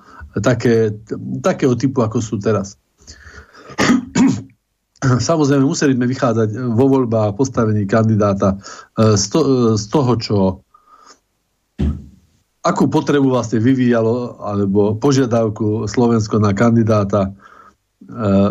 Smer sa nikdy netaje s tým, že je pre, proeurópsky a proatlanticky smerovaná krajina, ale myslím si, že aj toto sa dá e, robiť v rozumnej miere. Už nakoľko rozumne to robili e, moji kolegovia vo vysokých štátnych funkciách, to posudzujú vždycky občania a voliči, alebo aj politológovia, aj ľudia, ktorí sa tým zaoberajú. Takže ja toto určite nechcem rozoberať, ale nebránim sa tomu, len v tejto téme to nechcem rozoberať. Mňa sa skôr dotklo, však samozrejme som to vnímal, to, to čo sa dialo na Slavíne, uh, to sa dialo o jeden deň pozdejšie, ako samozrejme aj v našom meste uh, funguje taká vec ako zdanie vďaky e, za koniec druhej svetovej vojny padli v Rimánskej sobote pri pamätníku. Každý rok sa toho zúčastňujem, naozaj s veľmi malými výnimkami, keď sa nedá, tak dvakrát do roka, lebo je sviatok oslobodenia Rimánskej soboty 21. decembra a potom samozrejme koniec vojny niekedy 9. teraz 8. mája a aj tento rok, keď sa dialo, už diálky, keď som prichádzal, už mi bolo, už som bol prekvapený, lebo nevedel som, vyšiel som ako štandardne zvykneme chodiť. E,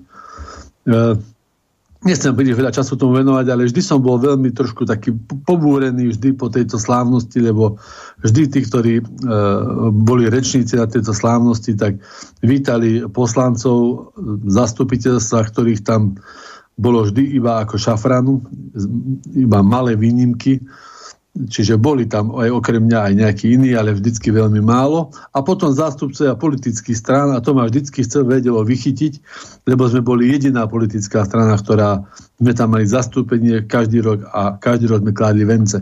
Ale to sa nechcem toho dotýkať. Chcem tomu, že išiel som aj tento rok a keď som sa približil a už som vedel, že nie, niečo nie je v poriadku, lebo režim bol iný, tak e, sa začal ako program. Pán predseda Slovenského zväzu protifašistických bojovníkov oblastný dal krátky prejav s tým, že musíme to v takejto komornej, komornej atmosfére viesť, lebo taká je požiadavka. No a potom som sa dozvedel po veľmi krátkej chvíli, ale ešte chcem povedať, že napriek tomu, že to bolo takto potlačené, tak občania, aj tá hrstka, ktorá tam bola, možno 30 ľudí, 4, možno 30, nejakých 20 až 40, E, prevzali iniciatívu do svojich rúk a dokonca mimo program zaznela veľmi pekná báseň e, o miery. E, zaspievali sme si hymnu, keďže nebolo ani ozvučenie dané. Hej. No a potom po tomto krátkom programe, ale veľmi spontánnom a aj, aj trošku zohrievajúcom pri srdci, tak som, mi boli dávané informácie, nemal som ich možnosť si nejako overovať, ale celkom okolnosti tomu dávali zapravdu, že, že vládna moc zabránila e, vojakom, ktorí tam zvyčajne držali čestnú stráž pri tomto sviatku, aby sa zúčastnili. Ona to pochodili z posádky z, Re, z Rožňavy. Hej, vojaci. Neboli, lebo im zabránili. Nebola zelená policia, mestská bola, lebo aj pán primátor samozrejme bol, aj z mestského úradu boli, ale zelená policia nebola, lebo vraj im to vládna moc zakázala minimálne boli na to, že organizovali dopravu, he, lebo je to na námestí. Tento raz neboli.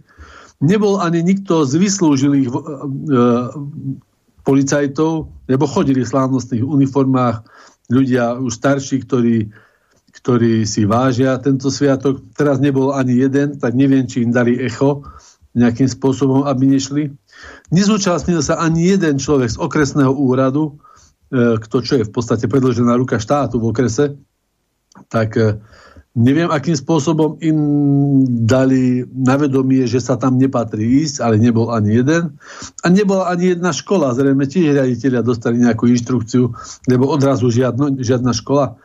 No a vrcholom všetkého bola, bolo, že teda e, som dostal informáciu, že na, na mestský úrad bol ráno nejaký telefonický hovor z nemocnice z Rimánskej soboty. Neviem to potvrdiť, hej, že máme tam lekárov z Ukrajiny, že pokiaľ tam bude vraj vysieť ruská zástava alebo zástava Ruskej federácie a že pokiaľ bude tento takže dajú hromadné výpovede.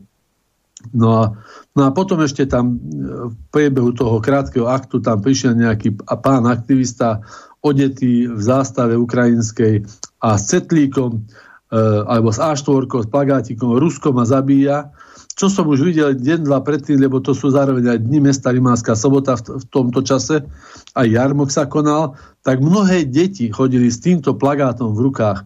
Rusko ma zabíja. To si určite nekúpili. E, pán Boh vie, kto im to nasúkal do, do rúk. No proste, ako toto je... No Ivana, čo im za to? Dal, aby to nosili, lebo... No viete, no detičkám, keď strčíte do ruky, ale však každá, každé dieťatko má aj rodiča pri sebe, No, som bol zrozený z toho, že, že toto vôbec deťom, na tento pán mal toto isté, ale pán primátor ho veľmi slušne odprevadil preč, aby nám to tam nerušil. Takže e, je to hrozné, že, že k tomuto 70 rokov tam chodíme k tomu pamätníku a teraz to niekto dokáže akože, že čo? Že pop, keď už keby aj tá vojna bola veľmi nespravodlivá, alebo ja neviem, čo keby aj Rusko bolo vinovaté, ale tam je, to, tam je tiež podobne ako na Slavíne, myslím, že aj tam sú pochovaní, lebo zo zadnej strany na pamätníky sú mená vojakov, ktorí padli a pochovaní sú tam. Hej. A nás oslobodzoval druhý ukrajinský front. V, tom, v, tomto, v tejto vojenskej konštelácii bolo mnoho národov a národností Sovietskeho zväzu. A možno práve aj Ukrajinci. Hej, samozrejme z rumúnskou armádou, aby som nezabudol. Takže e, O čom je toto, toto hanobenie tohto všetkého? Môžu tí ľudia a možno práve aj Ukrajinci padli e, za, za to, čo sa deje dnes. Už to teraz stráca na význame oslobodenie. To už nehovorím, čo robí Európska únia, čo schválila za deklaráciu, za spolu zodpovednosť e, Sovietskeho zväzu za, za druhú svetovú vojnu. Neuveriteľné, akým spôsobom si necháme šmirgľovať oči. Ako, ja, ja nerozumiem tomuto, že, že, že národ toto trpí a nie len náš národ. Už aj, už aj s, s pohľadom na to, že sme slovanský národ a vieme, čo bolo naplánované so slovanským národom, takým ako ruským, tak podobne aj, slovenským, aj českým, aj polským. No a to už, to už postoju Polska vôbec nerozumiem, ale e, tiež sa obávam e, toho, ako sa, ako sa história opakuje. Takže takáto skúsenosť je samozrejme Rimánska sobota nie je Bratislava a Slavín, ale, ale deje sa to aj na malej úrovni. Napísal som o tom taký rozsiahly článok do našich regionálnych e, novín, neviem, či ho uverejnia, ale proste som, som prekvapený a zhrozený, že kam dokážu, ako ďaleko dokážu zájsť, e, čo všetko dokážu vyskúšať a stále kročík po kročiku salámovou metódou sa im darí bez nejakej výraznej výrazného narazenia na voľu ľudí, lebo ako som povedal, 90% ľudí, s ktorými sa stýkam, a stýkam sa naozaj s veľa ľuďmi, e, majú iný názor, ako je prezentovaný. A napriek tomu si dovolia a sú oveľa agresívnejší s tými svojimi názormi a, a tým tlakom na ovplyvňovanie iného názoru, ako, tá, ako je tá väčšina 90%. Ďakujem pekne. Prišla nám jedna otázka od poslucháča Martina. Súhlasím s tým, že Slovákom už takmer nič nepatrí. Myslel som napríklad VŽ pre USA. Viem, že Rezeš podľahol tlaku vlády pre osobné zisky. Piešťanské kúpele vlastní Martinka, pre Veľkú Britániu, naftu k Belly Por, Transpetro, Slovnaft, aj keď viem, že to mal Hatina, tak pod tlakom Zurindovej vlády tak predali aj tento poklad. Čo majú tí ľudia brániť na Slovensku? Pýta sa poslucháč Martin, takže kto chcete odpovedať? rodnú hrudu, svoju rodinu, svoju vlast. Stále tu máme vlast, ktorá sa nazýva Slovensko alebo Slovenská republika. Za toto je, je hodno položiť i najväčšiu obeď. obeď. E, slovná, viete, e, že je náš alebo nie je náš, stále, stále v mierových časoch produkuje palivá, ktoré využívame. Som presvedčený, že sa samozrejme politicky využil aj Slovnaft, keďže bývam na juhu Slovenska, e, situácia sa menila veľmi rýchle, neviem, ako ste to vnímali vy, ostatní kolegovia, ale v časoch, keď Slovna ešte vlastnil Slavomír Hatina, tak Maďari chodili tankovať k nám na Slovensko. Kvôli cene samozrejme. Mhm. Vznikali nové malé benzínky v pohraničí, dokonca už aj zmenárne tam boli a tak, za týmto účelom. Veľmi, veľmi rýchlo po privatizácii sa situácia zmenila a odtedy, odtedy e, si nepamätám, že by u nás bola priaznivejšia cena ako v Maďarsku. E, tiež ma veľmi napríklad prekvapilo, že kupoval som si jeden typ oleja madiťáckého slov, výrobca Slovnaft. Keď som si ho už po, po, po predaji e, MOLu, aj keď MOL nie je asi zrejme maďarská firma, ale je maďarská. Hej, neviem, aké je pozadie vlastnícke, ale dobre, to je jedno. Világi to tak vlastní do určitej miery a takisto Ivan Mikloš má tam nejaké podiely a je o, členom no, predstavenstva. Takže tak. tí, ktorí kradli, sa postarali o seba. V rámci tej reprivatizácie, či ako by ano, som to nazval. Len, len, Keď zlodej zlodeja ukradne. Asi áno, hej. Čiže by som to veľmi rád nazval, že vlasti zrada predať taký podnik, pretože keby sme sa dostali do nejakého konfliktu s kýmkoľvek a, a že by Maďarsko bolo na druhej strane, už aj nehovorím ako, ako súper alebo, alebo atakujúci, ale že ale politicky bol inak orientovaný, že ako by nás mali v tejto súvislosti v hrsti s palivami. No a prečítal som si na to bandaske s olejkom, čo som si kúpil, že výrobca, no možno teraz sa pomýlim, ale dajme tomu, že MOL Rába Maďarsko. Hm. Tak som rýchlo hľadal druhú bandasku ešte z minulého kúpenia, či som ako ja zle nepochopil. Nie, tá bandaska ešte bola Slovensko. To znamená, viete, že krajina vo vojnových časoch akutne potrebuje aj mazať stroje, aj, aj všetko, tak ešte aj linku sme si možno nechali rozobrať a presťahovať niekam inám. Ale napriek tejto vlasti zrade na hospodárstve Slovenska si myslím, že je tu čo brániť.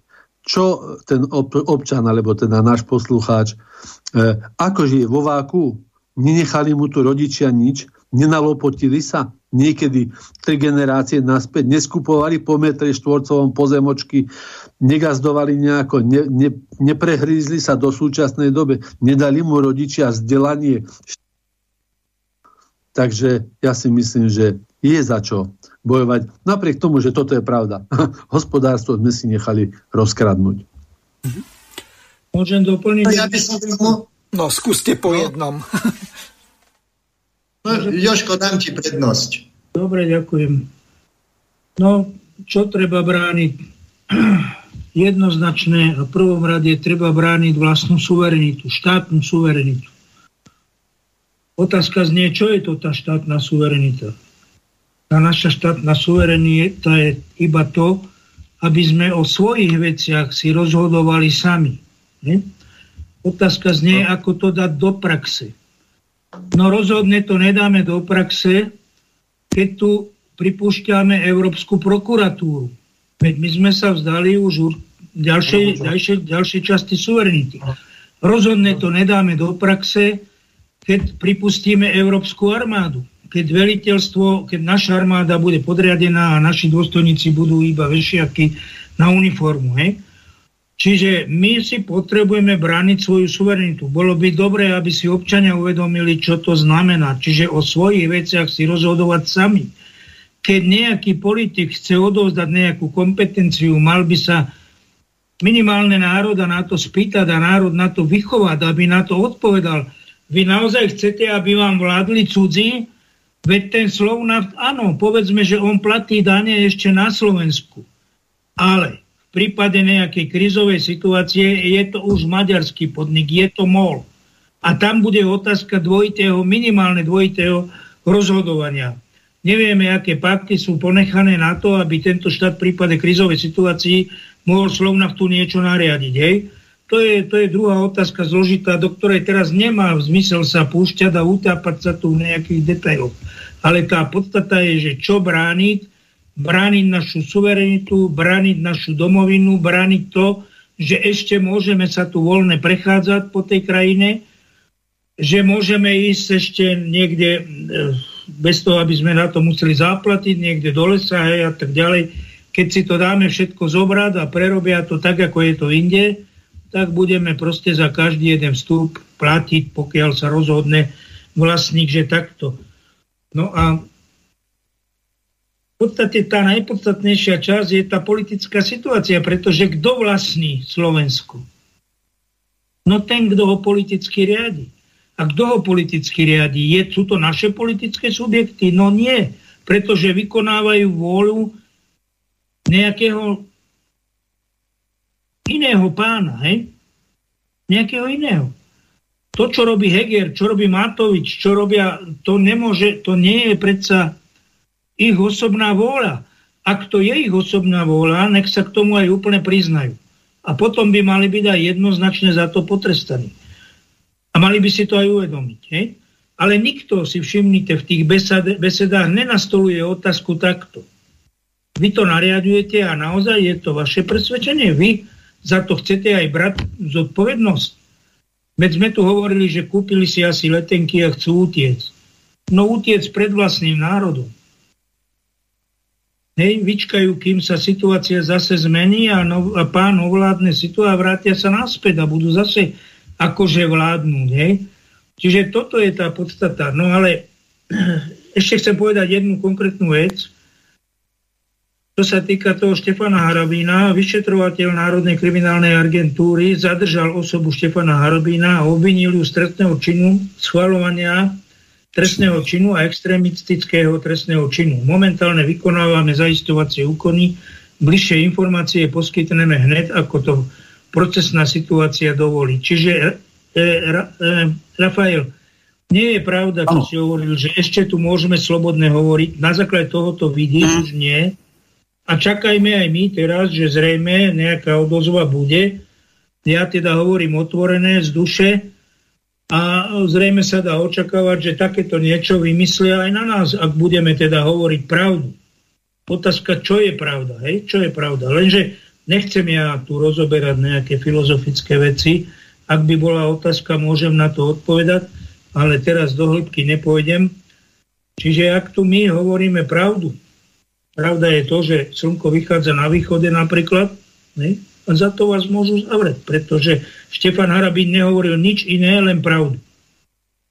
No ja sa vás e, spýtam na jednu vec. E, vy ste sa e, zmienili ohľadom toho, že títo ľudia konajú v podstate spojení s cudzou mocou alebo s cudzými činiteľmi, ale ten, kto spácha takýto čin, čin úkladov proti Slovenskej republiky, terorizmu, záškodníctvu, sabotáže, potrestá sa odňatím slobody na 15 až 25 rokov alebo trestom odňatia slobody na doživotie.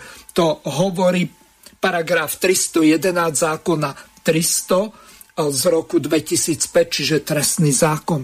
Takže vidíme, čo sa tu vlastne deje. Tu sa spájajú s cudzou mocou, hája cudzie záujmy, rozdávajú v podstate vojenskú techniku úplne zdarma, ako keby ju vlastnili a ja neviem, čo robiť teraz.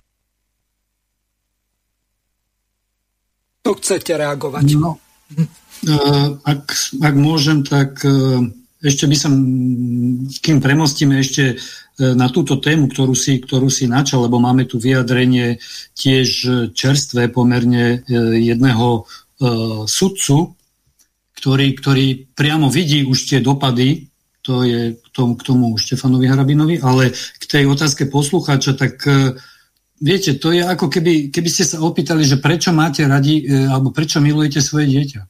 Prečo máte v úcte, alebo máte radi svoju matku. Ako to sú také otázky, na ktoré, ktoré, sa, ktoré sa ani nekladú z môjho pohľadu. A možno, že to vyplýva v tom, že e, my sme stratili, my sme stratili vnímanie poviem to tak, trojrozmerného času. To je minulosť, prítomnosť, budúcnosť. Drvia väčšina ľudí žije len v prítomnosti a prítomnosť to je materializmus. To je tá majeť. Ale ľudia, ktorí sú kultúrnejšie, duchovnejšie, vlastnenecky založení, tak tí vnímajú e, celý ten priebeh, e, líniu, minulosť, prítomnosť, e, budúcnosť. Uvedomujú si, že vlastne sme tu nejakým spôsobom prepožičaní na čas, ktorý nám bol daný a že nadvezujeme na tú niť, ktorú nám odovzdali naši predkovia, s tým, že ho zasa niekomu odovzdáme tí ďalší budú pokračovať v tejto línii. Takže ak teraz tu nie je podstatné, kto tu niečo vlastní. Pred 100 rokmi tu vlastnila maďarská šlachta pol Slovenska. No a kde sú teraz? Hej, a položme otázku o 50 rokov, kde budú nadnárodné koncerny americké alebo iné. No Boh vie, kde budú. Takže toto neriešme. Tu, mhm. tu, tu riešme podstatu, aby sme zo špinavou vodou z vaničky nevyliali dieťa slovenskej štátnosti našu suverenitu, našu identitu, e, to, čo nás robí aj tou kolektívnou bytosťou, pretože e, my nemáme len e, ako nejaký egoista, alebo narcis, alebo psychopat, len svoju individuálnu identitu, aj keď je možno rozdelená podľa niekoho na nejakých 252 neviem akých sexuálnych derivácií. Hej? Máme my, vlastenci, aj tú kolektívnu to je, tá, to je národ, kolektívna pomnožná bytosť a národy stvoril Boh. Tak e, neviem, o čom tu budeme e, diskutovať. E, ale poďme diskutovať o tom vyjadrení sudcu okresného súdu v Bratislave Patrika Števika, ktorý na právnych listoch, čiže legitímnom portáli, kde, kde píšu právnici, sudcovia a tak ďalej z tejto branže, veľmi zaujímavý príspevok napísal v tom, že v podstate Slovensko ako právny štát a demokracia e, prestáva, prestáva v podstate existovať, pretože, citujem, vládnúci politici už prekročili pomyselný Rubikon a ženú našu krajinu do osidiel totalitarizmu. Po fašizme, nacizme a komunizme tu máme ďalšiu formu totality v pokročilom štádiu, on ju nazýva pseudoliberalizmus. A Ako? samozrejme Ako? Pseudo, pseudoliberalizmus. Uh, pseudoliberalizmus. Pseudo, pretože nejde o skuto, pretože liberalizmus je vlastne sloboda. A keď ti niekto berie slobodu v mene toho, že vlastne on ochraňuje demokraciu a chce na to použiť totalitné praktiky, tak to nie je ani demokratické, ani liberálne. Na tom sa asi zhodneme.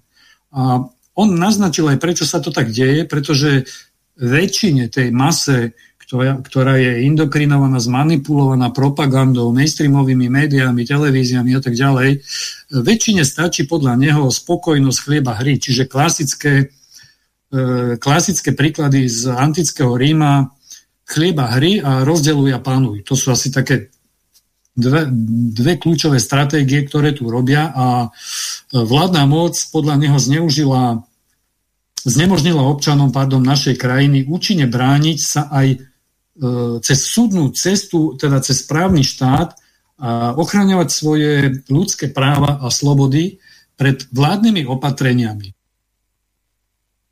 Spomína tam ešte zákon o cenzúre a tak ďalej. E, takže tu sa v podstate dostávame k tomu, e, čo sa opýtal aj Eduard Chmelár, že či ochrana demokracie nedemokratickými prostriedkami je možná a e, sudca Števík e, v tom svojom príspevku jasne hovorí, že nie, nie je to možné. E, už jasne formuluje, aj ako právnik, aj ako sudca nad vecou, že znamená likvidáciu. A článok 32 Ústavy Slovenskej republiky hovorí, respektíve garantuje právo občanov postaviť sa na odpor voči vládnej moci, v tom prípade a sa môže teda každý občan alebo spolu postaviť, e, kto by odstráňoval demokratický poriadok základných ľudských práv a slobod uvedených v tejto ústave. A ak činnosť ústavných orgánov a účinná, účinné použitie zákonných prostriedkov sú znemožené. Čiže sudca Števik tu jasne hovorí aj možno z vlastnej praxe, možno len ako občan, že je tu problém že občania sa nemôžu súdnou cestou e, vďaka vládnej moci dovolať svojich základných a práv a slobod, ktoré im ničia. Takže otázka legitímna zrejme znie aj do pléna. E, naplňa sa vlastne už ten čbán e, Vrchovato? Či už, či už aj tá kvapka pretiekla, aby sa aktivoval článok 32, teda právo postaviť sa na odpor, aj v kontexte možno toho, čo hovoríme, že sme mierumilovní, taký možno trošku až zápecnícky, že aj chodil som aj na tie e, demonstrácie, protesty, no povedzme, že žiadna veľká sláva miestami, aj keď čes výnimkám niektoré boli už také masovejšie, ale stále je to nič oproti ostatným štátom, kde, kde príde 100 tisíc, 200 tisíc ľudí protestovať a neboja sa, neboja sa vysloviť sa za svoje práva a slobody, ktoré im vládna moc berie, rovnako ako na Slovensku, lebo ono je to globálne. Aj tam prenasledujú kvôli covidu, aj tam sa vypínajú médiá. E, v Spojených štátoch aktuálne Biden schválil nejaký úrad, e, ktorý môžeme nazvať e, krycím názvom Ministerstvo pravdy.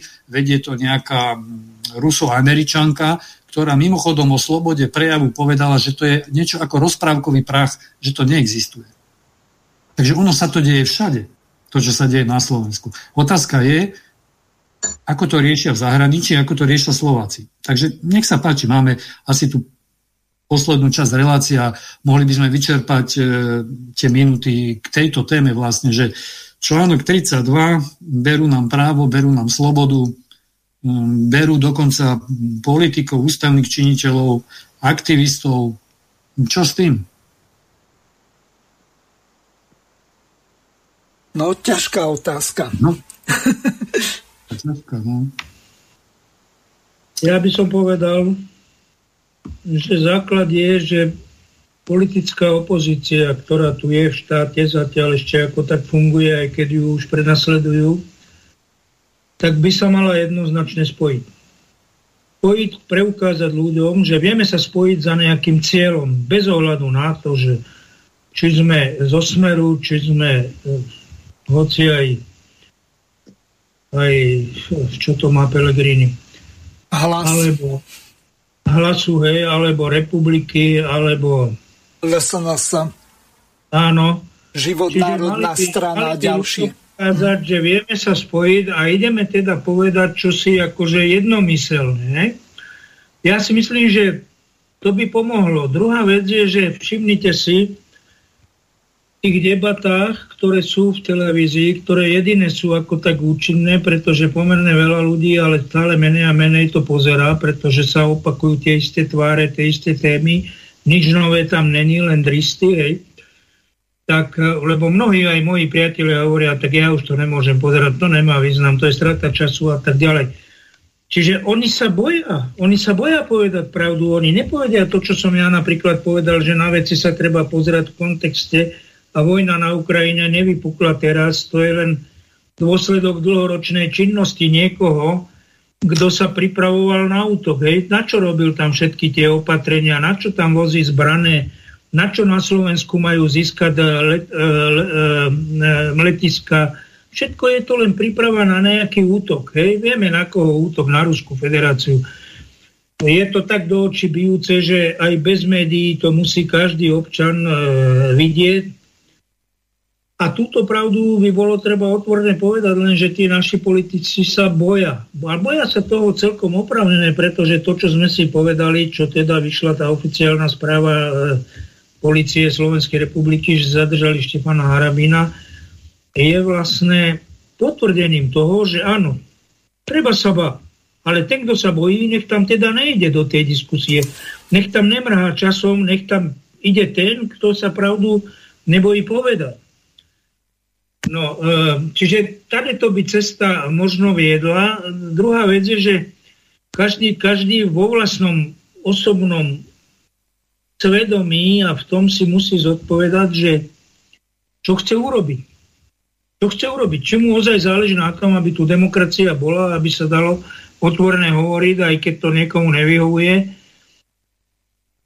alebo to nechce. Čiže každý občan by si mal na to zodpovedať a to by ho mala aj tá politická reprezentácia k tomu vyzývať a smerovať. Lenže, hovorím, pôsobí tu iná psychológia, presne opačná na tých našich ľudí. No lenže, čo robiť s tou miernou... Ukradol nám niekto mládež, hej? A Mládež už ne, nejde v šlapajach svojich rodičov. To si treba povedať. Mm. To je naša chyba, nás. No určite áno.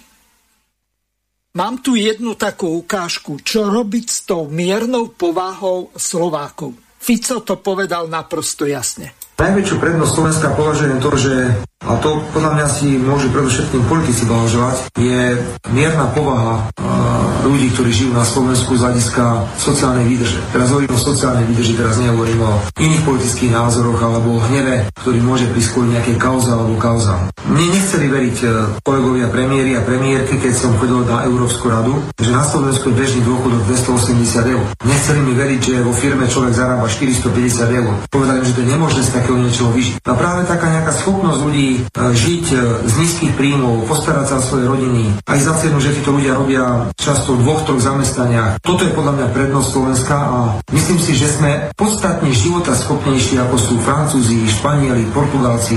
Nechcem porovnávať s inými krajinami, ale máme taký ako keby nejaký náskok pred nimi kedy e, takáto situácia padla Španielom, že majú žiť 300 alebo 400 eur, tak asi zapália krajinu. Ale naši ľudia žijú idú ďalej. Toto je naša prednosť a preto aj, e, ak prídu ťažké časy, tak e, podstatne jednoduchšie tieto ťažké časy prežijú krajiny ako je Slovensko. Takže keď toto Fico povie, tak potom kedy vlastne uplatnia ten článok 32, keď všetky tie v podstate atribúty toho uplatnenia sú naplnené. Ten demokratický poriadok je odstránený, tí, ktorí sú pri moci, si robia čo chcú, tak kedy?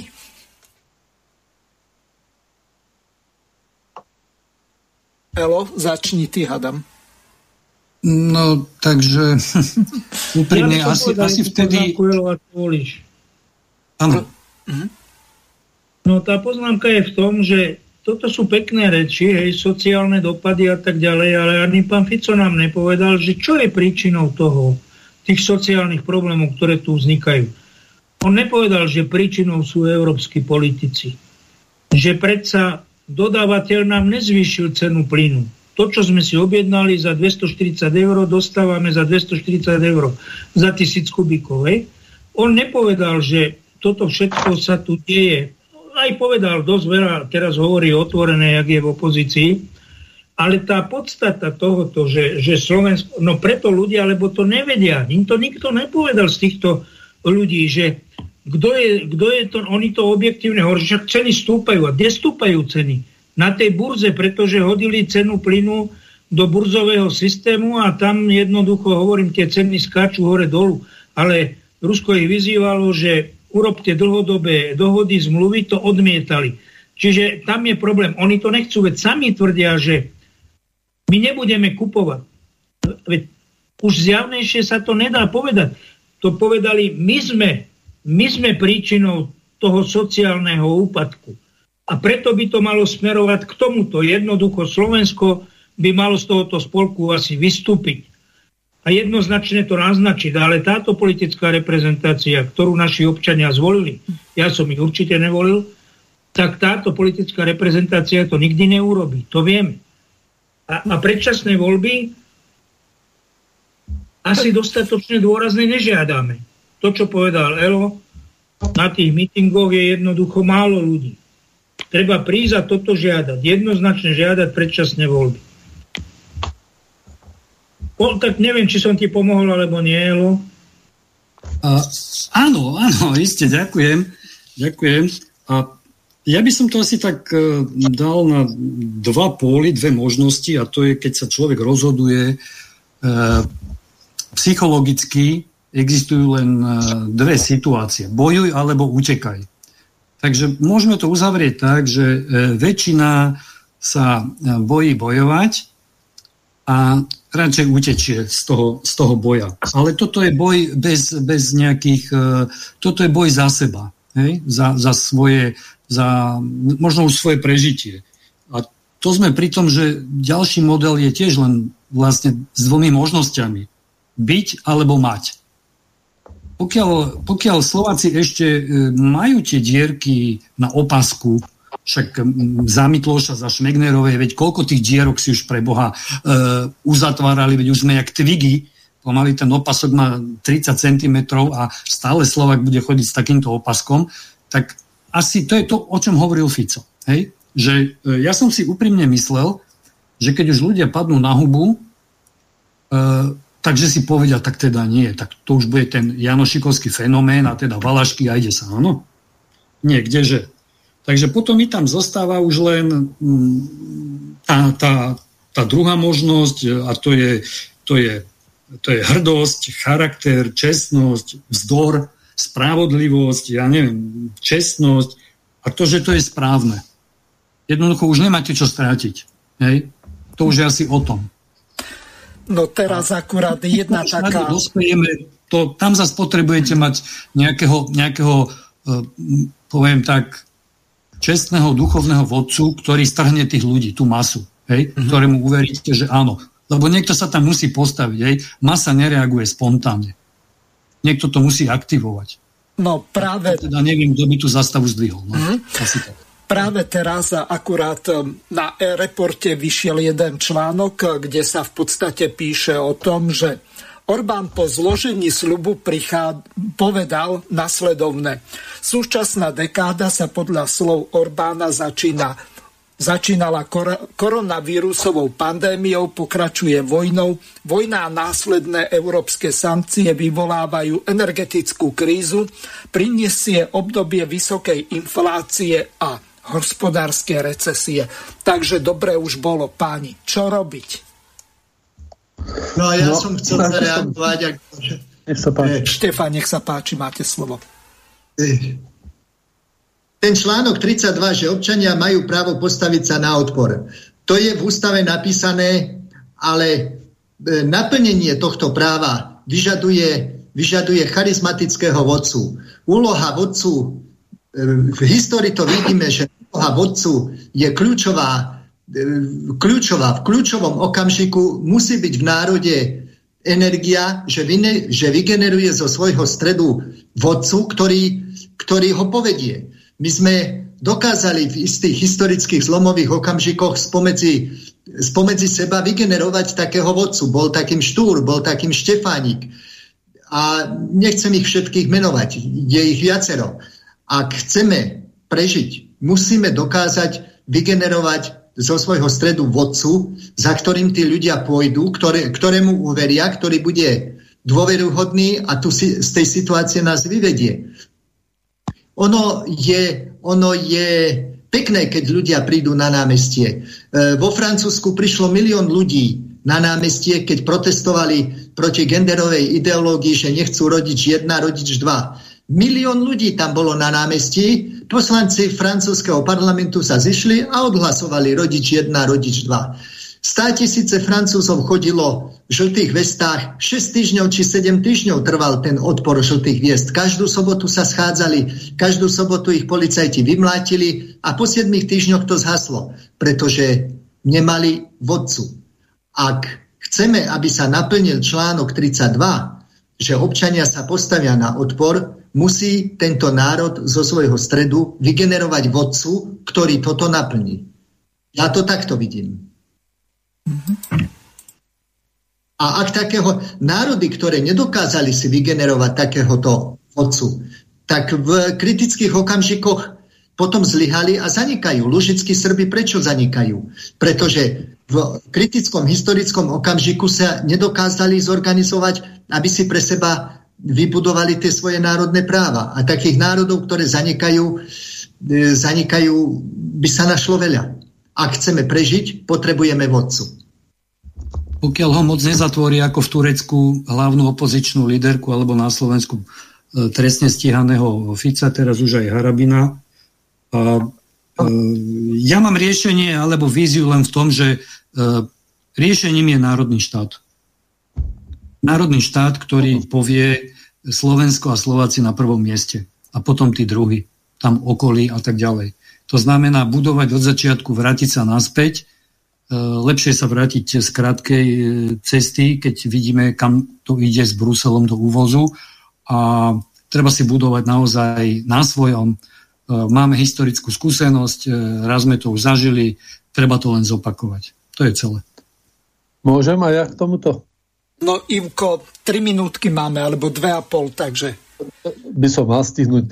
Bohužiaľ, ale jedno, jedno z hlavných čert, povedala to nejaká naša historická osobnosť, slovenské povahy je nesvornosť. To dáva odkaz aj na, tú, na tie svetoplukové prúdy. Prúty, pardon. E, my naozaj, mám taký dojem, že trpíme takou politickou, romantickou predstavivosťou a v tom zakomponovaný taký spasiteľský syndrom, že e, potrebujeme stále nájsť alebo mať nejakého jedného jedného vodcu, dajme tomu, ktorý musí zdolať všetky tie krivdy, ktoré my všetci ľudia cítime a musí vyhovať všetkým.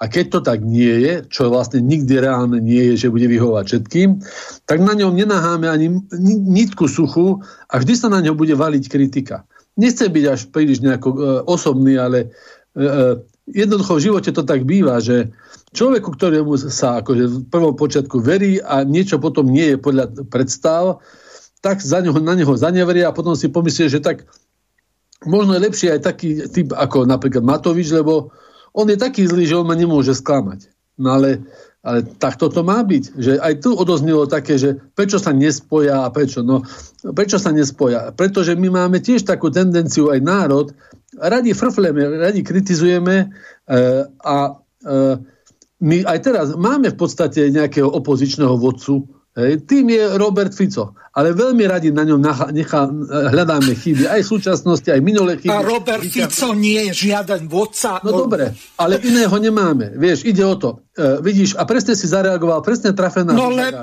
nie, že trafená Lebo, húza, ale toto ale... ma rozčuluje.